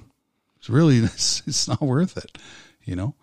Um and i have this amazing platform right? Where uh go figure that i'm involved in the biggest epidemic on the planet. Well there's no better guy i think on the planet than me to be involved in this Yeah. right? Because i have the experience and i'm still going through it. So i'm living it with you right? Like i'm living it in real time with people because i'm you know i'm figuring it out as i go along. You know what I hate is the personal development industry. Uh, you made a, ca- a crack about uh, Tony Robbins once. Just this this idea, the people that aren't real in it. You know, it's just a f- fucking business, and they're upstage. Uh, I got a silver. You know, I was a rock star coming out of the womb, and I did this and I did that, and I'm freaking amazing, and you could be amazing too. You know, fuck off. yeah You know, I, I, want to know the person that was kicked down, beat up, chewed up, spit out, thrown through a wood chipper, and somehow put themselves together and is able to perform. yeah i love the my pillow guy his story's unbelievable I don't know the My Pillow guy. yeah he was Who's the My Pillow guy? he's he's the guy that's been hanging around with Trump. So he's the guy on the infomercials. He created this pillow company, but way before that, he was in Mexico on his last legs. He was gonna die, and then found God, and you know picked himself up, and you know created this amazing company. And he's a you know philanthropist now Yeah. but because he hangs around with Trump, everybody hates him, and so. but he's actually had more sales.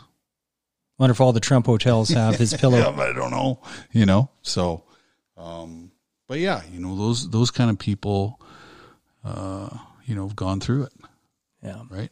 You know, when you stare death in the eye, that's who I want to hang around with, Yeah. right?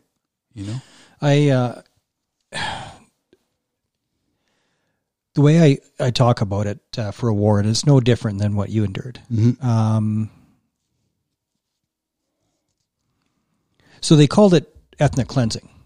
Right? It was a fucking genocide, yeah, straight up. yeah, You which know, is the- what's happening right now. Yeah, they, they they called it ethnic cleansing because they didn't want to upset the public to so that people would demand that something would get done about it. Uh, entire villages, man, woman, and child, were slaughtered. Um, pits, like dugouts full of bodies. Fucking And that's what you saw. yeah, yeah. Um, I didn't have to guard the body pits. A lot of my friends did. You know, I was on. Uh, Why were they guarding them?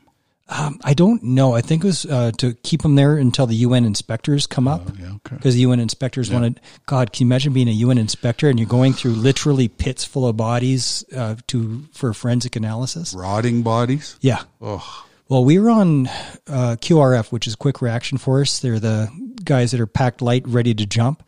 Uh, for like three months, uh, we were quirfed, and um, you should never be on QRF for more than two weeks because it's just it's just that high state of readiness for too long, right? Right. And we did get deployed once. It turned out it was a friend that committed suicide. We didn't know that till we were already down the road. Right. So quirf, quirf, quirf. Oh shit! And we're in the carrier. We're going. We're piling out of the the camp, and we're flying balls out. Uh, uh, four or five carriers uh, whipping down the road, and then stand down, stand down, and then then we found out uh, a friend of ours. He took a grenade, put it in his vest, and blew himself to smithereens. Jesus. Kirk, Kirk Cooper. Yeah, I just saw him just three days prior uh, when we are on leave together, and I knew he was fucked. But I saw that he was in the hands of somebody else, so I just Right. stepped back. But didn't matter; he's dead. And um, but uh, that was one time that we were deployed for the QRF, but um, we were on standby for two weeks for body recovery because some other village was slaughtered, and so there's bodies laying all over the place. And uh, they're like, okay, we're we're uh, your platoon is going to get tasked with body recovery, throwing them all on trucks and taking them to wherever they dispose of them. And um, what day goes by, a few days go by. It's like they're going to be getting pretty ripe. If we're going to do this, can we go, please? And I only got one tour, but there were guys there that were already on their second or third tour uh, in the early 90s in the Balkans, and they had already done body recovery. Um, so they're telling us what to expect, right? You got to take Vicks Vapor rub, rub, shove it in your nose, and you got to burn all your clothes after because you can't get the smell out. You can't get the smell out. So we're all, we're you know getting mentally ready for this, and then it never happened. Somebody else did it. I don't know who else did it. So so how do you how do you how do you feel when the leader of your country stands up in front of a vet and says, "We just we we can't give you what you want." Yeah, that was with Brock. Uh, so Brock uh, is a member of my regiment, uh, PPCLI, and um, that one is Brock hates it. I, I, I've never met the guy. I just I from friends of friends. Yeah. They tell me he just hates the notoriety, you know. Um, but Typical soldier, right? yeah, the um, Trudeau doesn't show up to Mem- Remembrance Day ceremonies. You know, uh, he always has something better to do. I think uh, deep inside he does not like us, and uh, maybe not so deep. but he doesn't like us, and uh, and we know he doesn't like us. But you know what, though, um, as much as I, I am not a fan of JT, but two things: one, Veterans Affairs is better, so yay. Awesome. You know, it's still it's got a fucking long way to Yeah, go, yeah. but it's better. You know, and uh, like I've been looked after really, really well by Veterans Affairs. I'm happy Great. you know i'm happy with Mm-hmm. with uh, i needed help they got me help and um, and that's continuing that hasn't stopped Yep, you good. know? so i didn't have to spend a million dollars i get all I, I get all i can handle and it's covered as it should be Yep. Right um, Well, I think all mental health services should be covered. well i agree if uh, i can't think of anything more important actually Yeah. It's the number one thing that pretty much everybody on the planet has. Yeah.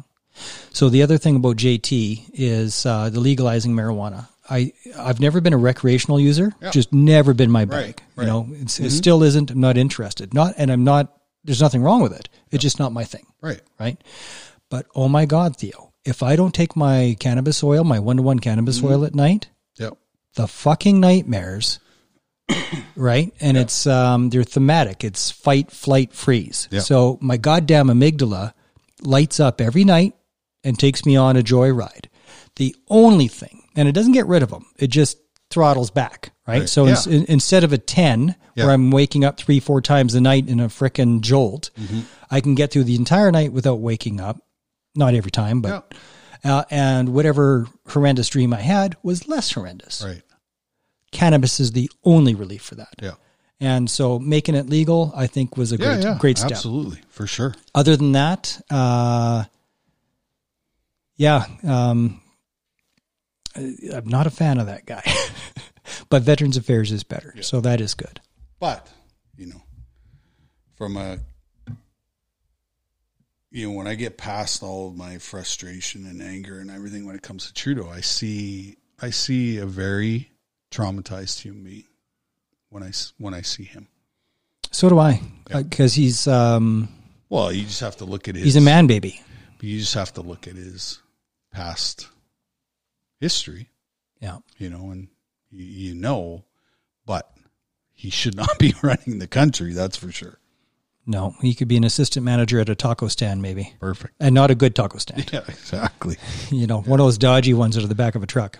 Well, it's always it's always interesting to watch him. You know, at you know uh, when everybody gets together, all the leaders of the world, and they just Got no time for. I actually, I, you know what? I legit feel bad for him, and I actually get angry for that. Even though I'm not a JT fan, I've been that guy that nobody will talk to in school. right. I've been that guy, right? And it's a dick move. Mm-hmm. And uh, he's still our fucking prime minister. unfortunately, but he is. So you disrespect him and his office, you're dispe- disrespecting all of us, and fuck you. Right. You know how he was treated by those other world leaders. I don't care what type of dipshit he is. Right. You don't treat him like that. That's fucking hog shit. And I can't believe I just defended Justin Trudeau. oh my god. We got it on tape. It's Oh here- my god. for- I'll never hear the end of it. here forever. But no, that hog shit. The way he was treated. That's just not right. Yeah. Well, you know, we're. Uh, I remember him saying that you know Canada doesn't really have an identity. Well, that's one of them. Is we're incredibly full of pride. This whole country, you know, is full of lots of people have pride. Lots of patriots. You know. I asked you about uh, the Team Canada and the patriotism you felt because I had Oh. I had an image in my mind uh, being on the parade square in Victoria when uh, the Third Battalion was there, and I remember very clearly being in full dress uniform because we were getting ready for the Freedom of the City parade, and being at attention. Or I think it was present arms, whatever. We're on parade, rigid, while the national anthem is playing, and when they go stand on guard for thee, and I am literally standing on guard for thee with a rifle, it was electric. Yeah. You know, it Well, was it's electric. The same, it's the same thing. Stand on the blue line with you know the anthem playing. It was Yeah. you know, same thing because you know, hockey's like religion in Canada, Oh, it is. and uh, That's why I hate it when the American teams keep winning the damn cup. It's like, but they won't love it like we love it. They they won't appreciate it the way we appreciate it. They can't. Right. Well, maybe in the northern states, you know, Boston yeah, and yeah, Minnesota, yeah. because they have the Canadian influence, right? Yeah, Boston hates Montreal, and exactly. so, yeah, you played when the Battle of the Alberta, of Alberta was really a thing. mm-hmm. Yeah, I think it's coming back though. I think I think that rivalry's uh, it's but not to the same no. intensity. Like we were trying to hurt each other. You know, like seriously, Was it real hate? it was real hate. It was real hate. When you're slashing, you're hoping to hit bone. Seriously. Have you ever heard of Brumaloo? Think of the nastiest game you had in your entire career. Okay. Then take off the pads. Oh yeah. Well, it's rugby. So Brumaloo is a form of it's our regimental sport, and uh, it's the uh, get even with the officers' day. It would be done on on on the regimental day, which is uh, the So like the longest yard stuff. Yeah. Holy cow.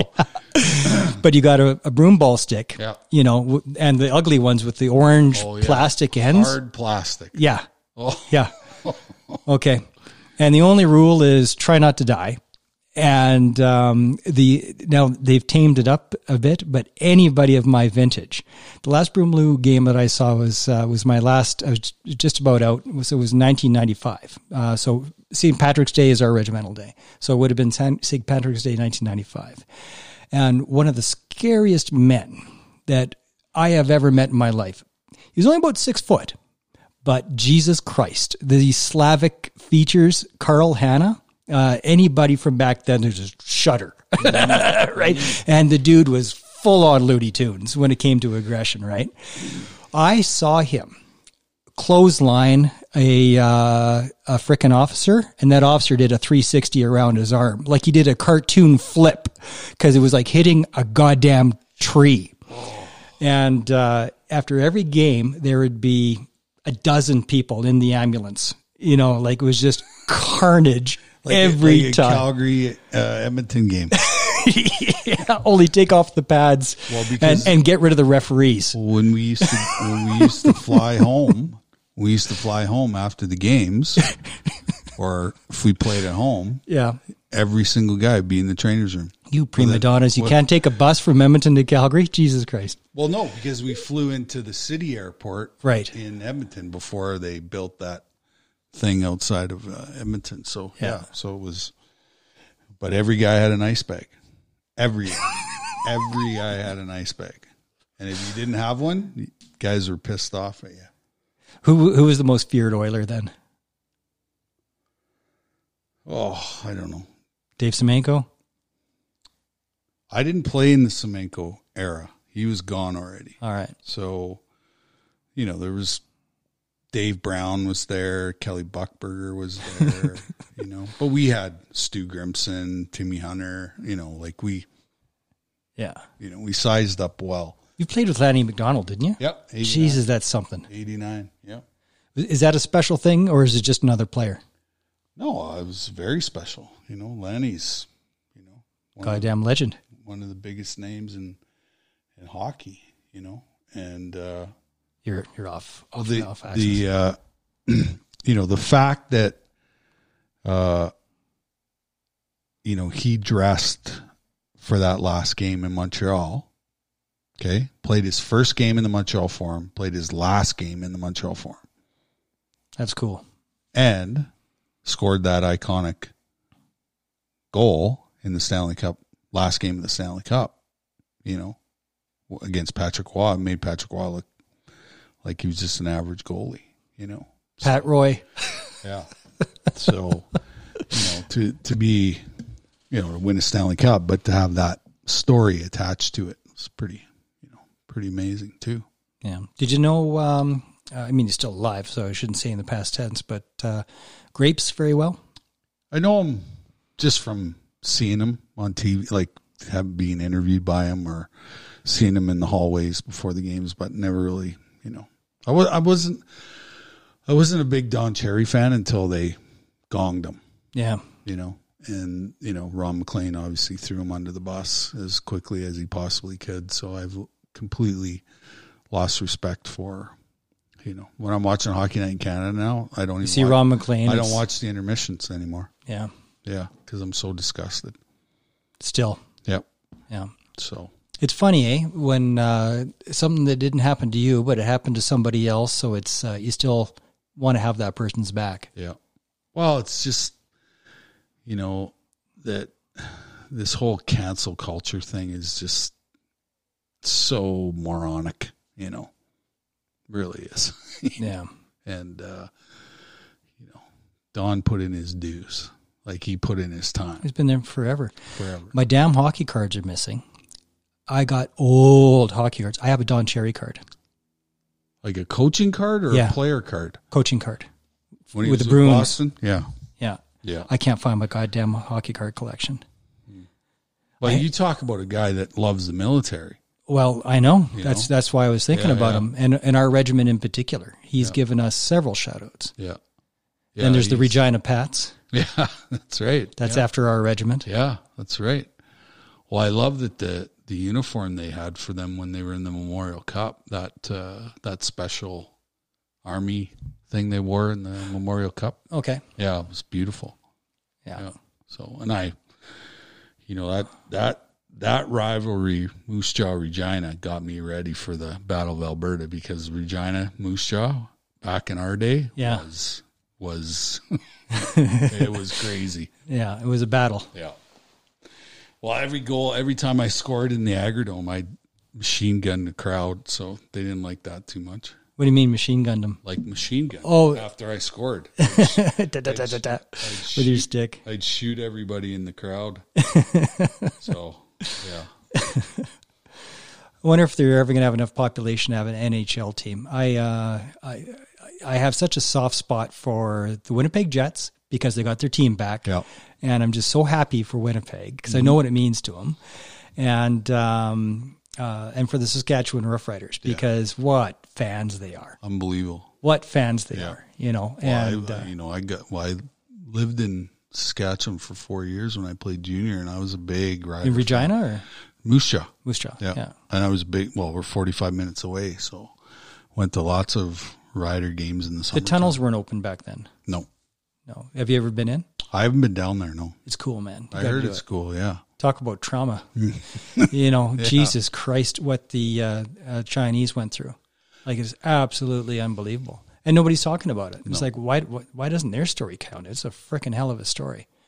But uh, for anybody that doesn't know, there's tunnels underneath the streets of Moose Jaw where uh, the Chinese folks stayed. Now, they could legally come up, uh, but the racism was so goddamn bad that they decided to stay under the streets and live in live where they worked in these just horrific facilities. And then, of course, it's rumored too that uh, the rum runners were down there, the Al Capone Yeah. and all that kind Yeah. of thing. Well, there's a big rail yard in Moose Jaw, and they built that rail yard. Chinese. They Yeah. built the railroads. Because where I grew up, uh, well, sorry, where my dad grew up in St. Lazare, Manitoba, my my grandpa worked on the CN Rail for, geez, I don't know, thirty years. He was a section foreman, but we had a little farm uh, outside of uh, the little town, and and it was called Chinatown. The name of the farm was called Chinatown because right below the farm was the rail. The railroad would go through our property, and Chinese built the railroad, so they called our piece of property Chinatown. There's so much of a story that uh, needs to be remembered. Yeah, You know, that's a big part of it. My uh, my great granddad on my dad's side was a part of the first crew that brought uh, a steam um, piece of farm equipment combine, so a steam powered Yeah, combine, and he still had these really grainy pictures of him. It was like, hey, nobody move for the next sixty seconds, you know, uh, kind of picture. And well, um, it's the railroad is what united the country, yeah, right? Because you could go right across the country. So it's such a goddamn big country. yeah. Any part of uh, Canada you haven't seen yet that you want to? No, I've been in, I've been everywhere. I've been everywhere, man. yeah. Like I was in uh, Haida Gwaii. Where the hell is that? It's uh, it's a little island off of the north coast of Vancouver Island, Okay. and uh, I went I went there because they're they're they uh, they started a men's healing group there, Okay. Aboriginal, and uh, they wanted me to come and sort of kick off the the whole thing, and so we went to it's it's spectacular, spectacular place. And so uh, we got there the day before. So Don and I, Don and I jumped in the car and we drove around the island. And uh, there was one particular beach that we stopped at. There had to be 200 bald eagles just sitting in the trees. Remember what town you're close to? Uh, I can't remember the name of the town, but we were in Haida Gwaii on the island, and there was 200 bald eagles in the thing. Comox, maybe?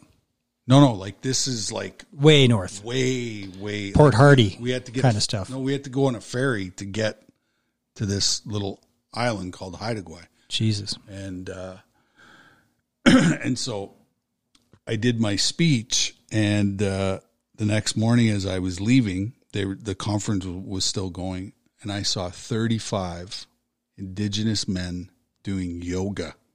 That's something. It was like, wow, you know, I thought I'd seen it all, but, but I, you know, I saw it all. But I've been, you know, been to Prince Edward Island, been to Nunavut, been to Whitehorse, been to the Yukon, uh, you know, the north. Do you, as you're traveling, do you feel an attachment to your Métis heritage? uh, Is that part of your identity, or is it just there? Well, I'm, I'm, you know, I, I went to all those places because they're indigenous communities, right? So, um, you know, I, I feel more the Cree part of me Mm. as opposed to, but I, you know, I do go to Métis communities too. And, and, uh, you know, I've talked about this lots, you know, that, that, uh, you know, one of my heroes is a guy named Louis Riel, who was kind of the grandfather of, um, you know, the Métis people and fought for a lot of the rights that, you know, we have today. And, uh, but, you know, the fiddle, the jigging, you know, all that stuff is, you know, a huge part of me. That's why I, I do music is because, you know, if you know anything about Métis people, we're very musical. Mm-hmm. So, you know, that's, that's part of, you know, the DNA that I have in me. Ever been in an East Coast kitchen party? Oh yeah. Yeah. Those are great. Those are fun. Yeah, Sober's, sober's interesting though. yeah. Yeah. So That I mean, the the, the outfit or being sober. being sober. Yeah. Cause everybody else is, you know, drinking and Yeah. drinking, what is it? Screech, I guess they call it. Well, that's yeah, Yeah. And then kissing the Kissing the cod. Yeah. yeah. I I have kissed a cod. I have two, but I didn't have to drink after it. So Yeah. Yeah, drinking is not helpful. Might be fun in the moment, and I, I swear to God, I miss it. Like I was a Scotch guy. Oh yeah. You know, I like a good smoky Scotch. Jesus Christ! But uh, I'll just have beef jerky. I'll get my smoke that way. Exactly. Um, yeah, I, I went to Ireland to get sober, of all places. That's where I got sober. in Ireland. Yeah, because I played for the Belfast Giants. Yeah, Yeah. yeah. Well, One you of and the most beautiful you and I on were, the planet. You and I were together. You were doing a speaking gig when I went, "Yep." Yeah. And I and I, I I bought the auction item for a couple thousand bucks, and I That's was like, right. "Fuck!" I didn't think I'd get it, and then there's the Ireland trip right there. Yeah, Yeah, that's awesome. Yeah, it was it was it was really really good. Spectacular place. It is. Unbelievable. Did you have a favorite spot? yeah, the Giants Causeway. Okay, Yeah. that's North Ireland. yeah. yeah. I never went to North Yeah. Ireland. That's. I spent, geez, almost every Sunday there. It was like a two hour drive from Belfast to the North Coast. And I would just go and walk for hours on end. It was just Yeah. spectacular. Do you ever get to some of the islands, Inishmore or whatever? No, I just stayed. I just stayed because I was playing for Belfast, so I had Oh, okay. I had some responsibility. But uh, you know, we played a couple games a week, and the rest of the time I traveled. they had a hockey team in Belfast. Mm-hmm. Yeah, they play in the British Elite League. Huh. That league's been there since the Second World War because a bunch of Canadian guys married British girls, stayed there, created this professional hockey league, and it's, it's been there since 1940. I had no playing- idea. They've been playing hockey over there, yeah.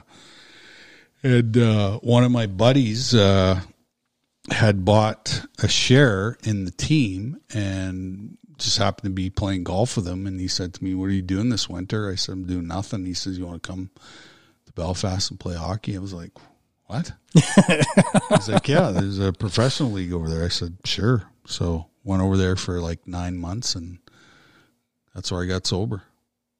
Because right before right before I went, Was it a particular event or what? What was the catalyst while you're in Ireland? Well, I'd gotten sober September 18, 2005. I arrived in Ireland October the 5th, Okay, 2005. And yeah, that's where you're stress tested for your sobriety. yeah, where there's a pub every four feet, Yeah, you know. So and good beer, so good. I, Yeah. I, I don't know if I can drink a Guinness. I don't think I've ever drank a Guinness beer.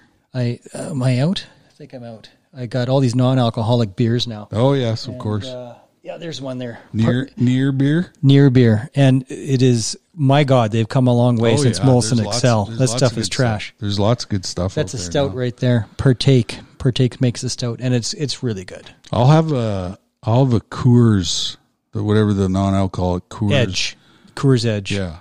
yeah, After golf, it's it's really really hot. Yeah. I got Bud Zero in there too. It's, Oh, yeah. Prohibition is the Yeah, shit. Prohibition. That's the one I'm talking. I don't like I don't like Prohibition, but that's uh, Bud Ed, uh, Bud Zero, and that's good. Okay. that tastes real. Want one? no, no, I'm good. All right, I'm good. all right. Awesome. Fuck, I think we're there, man. We've been going for an hour forty six. I think we covered it all. I think we covered it. That freaking Theo Fleury guy can talk. I I I bet you I've done a thousand podcasts. Yeah, It's been well. Every Wednesday I do three or four every week. Every Wednesday. So tomorrow, tomorrow's a big podcast day. So bang him off. and talk like I talk to all kinds of really cool people, different walks of life and different podcasts. So it's kind of cool. So I don't have to really talk about hockey all the time. Yeah. You know, I like to I like to talk about what's happening like today. The real stuff. Yeah. Yeah. So stuff that's important. Letting go of the past is tough. You know, I know you see it with players, you know, and uh, I definitely see it in the veteran community. People, uh, it's like, okay, acknowledged. You're a veteran, you got Yeah. the plates, it's cool, Yeah. but you're not just that. Yeah. You can, there's, you are more. For sure. You know, absolutely. You're more than what you were. Yep. And you have, you know, you have to be something today. Otherwise, you're just going to be clinging to it, clinging to the past. Yeah, there's lots of guys that I see every once in a while that are still so connected to, you know, what they used to do. you I run into people uh, that are that miss high school. I'm like, what? I don't understand. I had I did not have a good time in high school. Like Yeah. that was I have no fond memories of high school. Well, maybe a couple, but Yeah. I I don't think I want I would ever want to go through those. no, You know, those no. Life begins at when fifty. did I start drinking? I was 15. yeah. I drank till I was 36. So I was like, no, I'm good.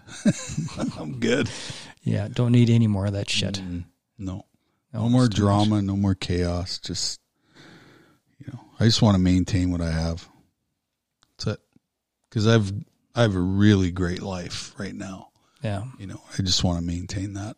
You know, I don't need fifty million dollars to maintain what I have. You know, it's just simple and you know, long as I can play golf, you know, in the summertime, I'm I'm good. How many rounds you doing? Last year I played. I did 140 last year. So I haven't played 140 in my life. and I played one already. Yeah. I went to Lethbridge on uh, Thursday down to Henderson Lakes and uh, never. Well, I, I'd played in a golf tournament there like 30, 30 years ago, and uh, went back with my two boys this past week, and we had a ball. It was beautiful. Ever done a pro am? Anything like that? Yeah, I played in the Shaw, uh, the senior Okay. tournament here. That was fun. Yeah, it was really Yeah. good. Mm. Do you ever get star? That's what I wanted to ask you. Do you all the people that you've met? Have you ever been uh, starstruck, or do you get starstruck anymore? One time, Yeah. well, twice.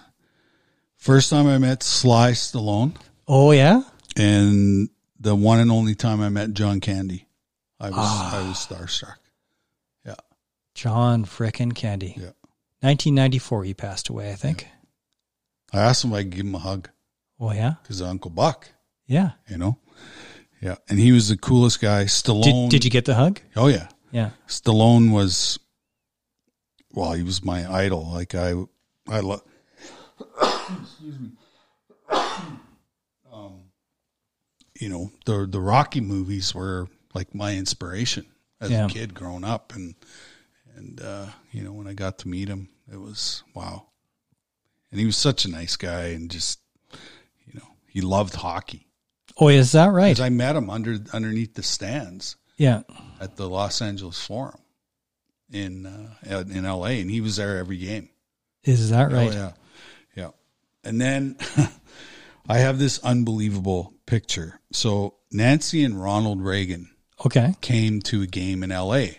one one afternoon, and they were sitting right on the glass. And there's a picture of me on the half boards on the power play like this with the puck, and Ronald and Nancy Reagan are right there looking. No way. Yeah, it's unbelievable. That is cool. That's a cool picture. That is freaking cool. That you got that one captured, framed on the wall. No, I just have a little. It's about this big. Yeah. Deal. Thanks for helping me oh, celebrate yeah. episode number 100, man. unbelievable how that you've done that many since. Because wasn't I one of the first? You were, but that was that wasn't even this show. This is your first time on this show. Okay. And then I ported uh, from the Mikey Show podcast. I ported uh, those shows over to Operation Tango Romeo. But just like you're doing, Theo, I did about 65 episodes of the Mankey Show, and I enjoyed it. Yeah. But I felt like I needed to be more on point and more Right. mission, and I kept drifting into this lane anyway. right. So I said, screw it, and uh, created Operation Tango Romeo. And uh, here we are. And I'm so glad I did it too. Yeah. You know, just focus on this lane because you're you're right. The first one through the door is the one that gets bloodied. You know, and there's not much of us out there. Exactly. You Yeah. know, doing doing this. Yeah. But it's it's important work, and I get I, I find when I do when I was doing my own podcast and then doing you know multiple other people's podcasts is I get to work on myself too Yeah. while I'm while I'm doing it because there's a question that's going to trigger something in me or you know whatever it is and so you know I love doing podcasts because it's it's a great platform and you know there's no censorship there's no you know I can Yeah. swear because I like to swear you know Yeah. so you know it's good well, if it's not, it's just part of being genuine, right? yeah You know, I'm not uh, dropping an f bomb just cause. It's it's like if that's the right word for the moment. Yeah, right. It's it's great. There's no CRTC breathing down my neck. Yeah, it's great. You know, it is good. Yeah, it's really good. It is good. And the um the feedback that I get from doing the show, I mean, I uh, people that literally say it, uh, they pulled the gun out of their mouth, Yeah. you know, and that they that say, please don't stop, please keep going. I'm like, how much do you want? They've got uh, like hundred episodes. No, no, keep going, Yeah. keep going. Yeah. They need the little dose of it. But it's, um, I was asked, uh, Sonia Morton Firth at Connect Yeah. You Do too. Um, uh, and then I was on her show and, and I said, look, uh, this podcast stuff, it is not altruistic. Yeah. It isn't. No. You know, this is for me Yeah. you know because uh, absolutely. this is this is for me it is, it is absolutely selfish of me doing this and that's okay Yeah. Absolutely. it's okay and if it helps other people that is freaking awesome but i'm doing this to survive Yeah. Absolutely. i'm doing this to survive to be a better me because you're right i mean the more conversations that you have like this Yeah. You know. you get to work on yourself. Get to work on your shit. ignoring your shit and pretending it's not happening doesn't help No. No, you got to get it out. you got to get it out Got to get it out. And, you know, God gave us a voice for a reason. and That was to use it. there's uh, one couple and uh, uh, the wife wrote a testimonial for this show and she says look where he's at for healing right now is pretty freaking far away from a therapist office Yeah. and but what we can do is listen to tango romeo while her hands are on his shoulders while he's gaming like that is the bubble that he needs mm-hmm. to be able to talk about healing and acknowledge the wounds Wow.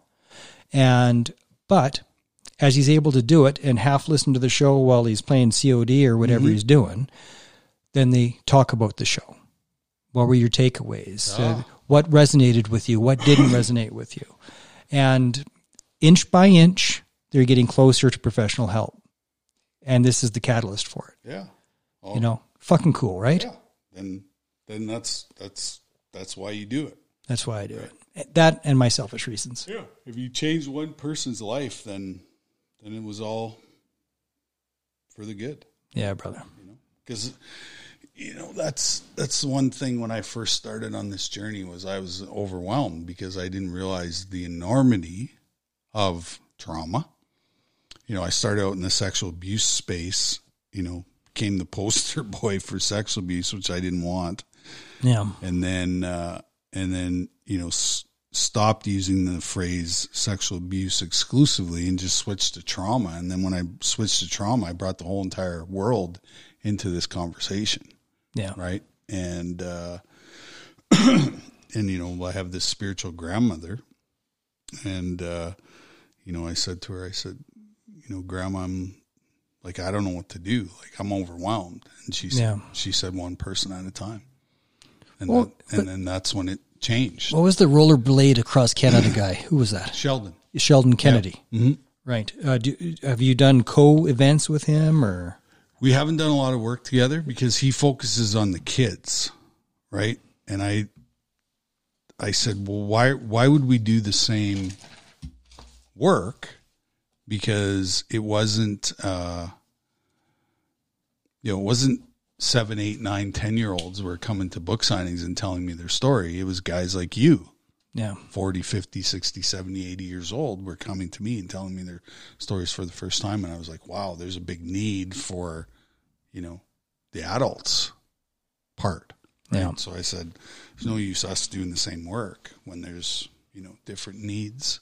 Yeah. And then, you know, and then, you know, uh, realizing that I'd suffered with lots of mental illness too in my life and sort of just, you know, was, was, uh, you know, trauma addiction. Then, and then I've, you know, put the piece together that trauma, mental health, and addiction.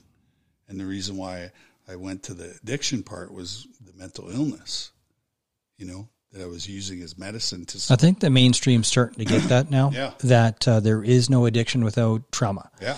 Um, addiction is the symptom of trauma. Yeah. You know, Well, it's it's- it's not a standalone thing. It's the coping mechanism. Yeah. Just just just stop drinking. Oh fuck. No, that's not what it is. Good luck with that. Yeah. Good luck with that. Yeah. you know, well, anybody that I know that's quit anything has had that holy shit moment. Um, I, I think of smoking as uh, I don't know anybody, anybody that's quit smoking without hating it. Yeah. They, they they have this sudden moment where they look at it and they go, "This is fuck fucking stupid. I'm letting this thing control my life. Fuck you." Yeah. without that fuck you moment, they don't quit. Right. You know, that's why my dad can't quit. He's been smoking uh, since he's 15 years old. He's 82 now. But there's also some brain chemistry involved in that too. Every time we suck on the smoke, we get serotonin. Really? Yeah. I did not know that. I thought it was all about the No, nicotine. no, no. It's serotonin too. Yeah. As a part of it. When you do that, you get a hit of serotonin. Well, I got to walk around doing that all day. Well, maybe that's part of the breathing exercises, the power of them. Right. Right. You ready to do some Wim Hof stuff and jump in an icy lake? No. I'll do pretty much everything. but, But you're not going to Wim Hof it up? uh, I don't know. Not yet, anyways. Apparently, it's actually enjoyable when you get to that level. Yeah. It doesn't feel like cold. It No, feels know. it Yeah, feels nice. Because your body gets used to it. yeah. Right. So it's like anything else. Yeah, I haven't nutted up to do that yet. Got a couple buddies that have, but I'm not. Mm. Well, we used to have cold tubs in the dressing room. Yeah. So, and those came in, you know, at the end of my career. And, you know, I'd sit in there for like 20 seconds. That was all I could Yeah. do. Yeah. Then spend the next three days trying to find your balls. Yeah, exactly. Where'd they go? They're right here. yeah, exactly. All right, man. Good stuff. All right, brother. Thanks, man.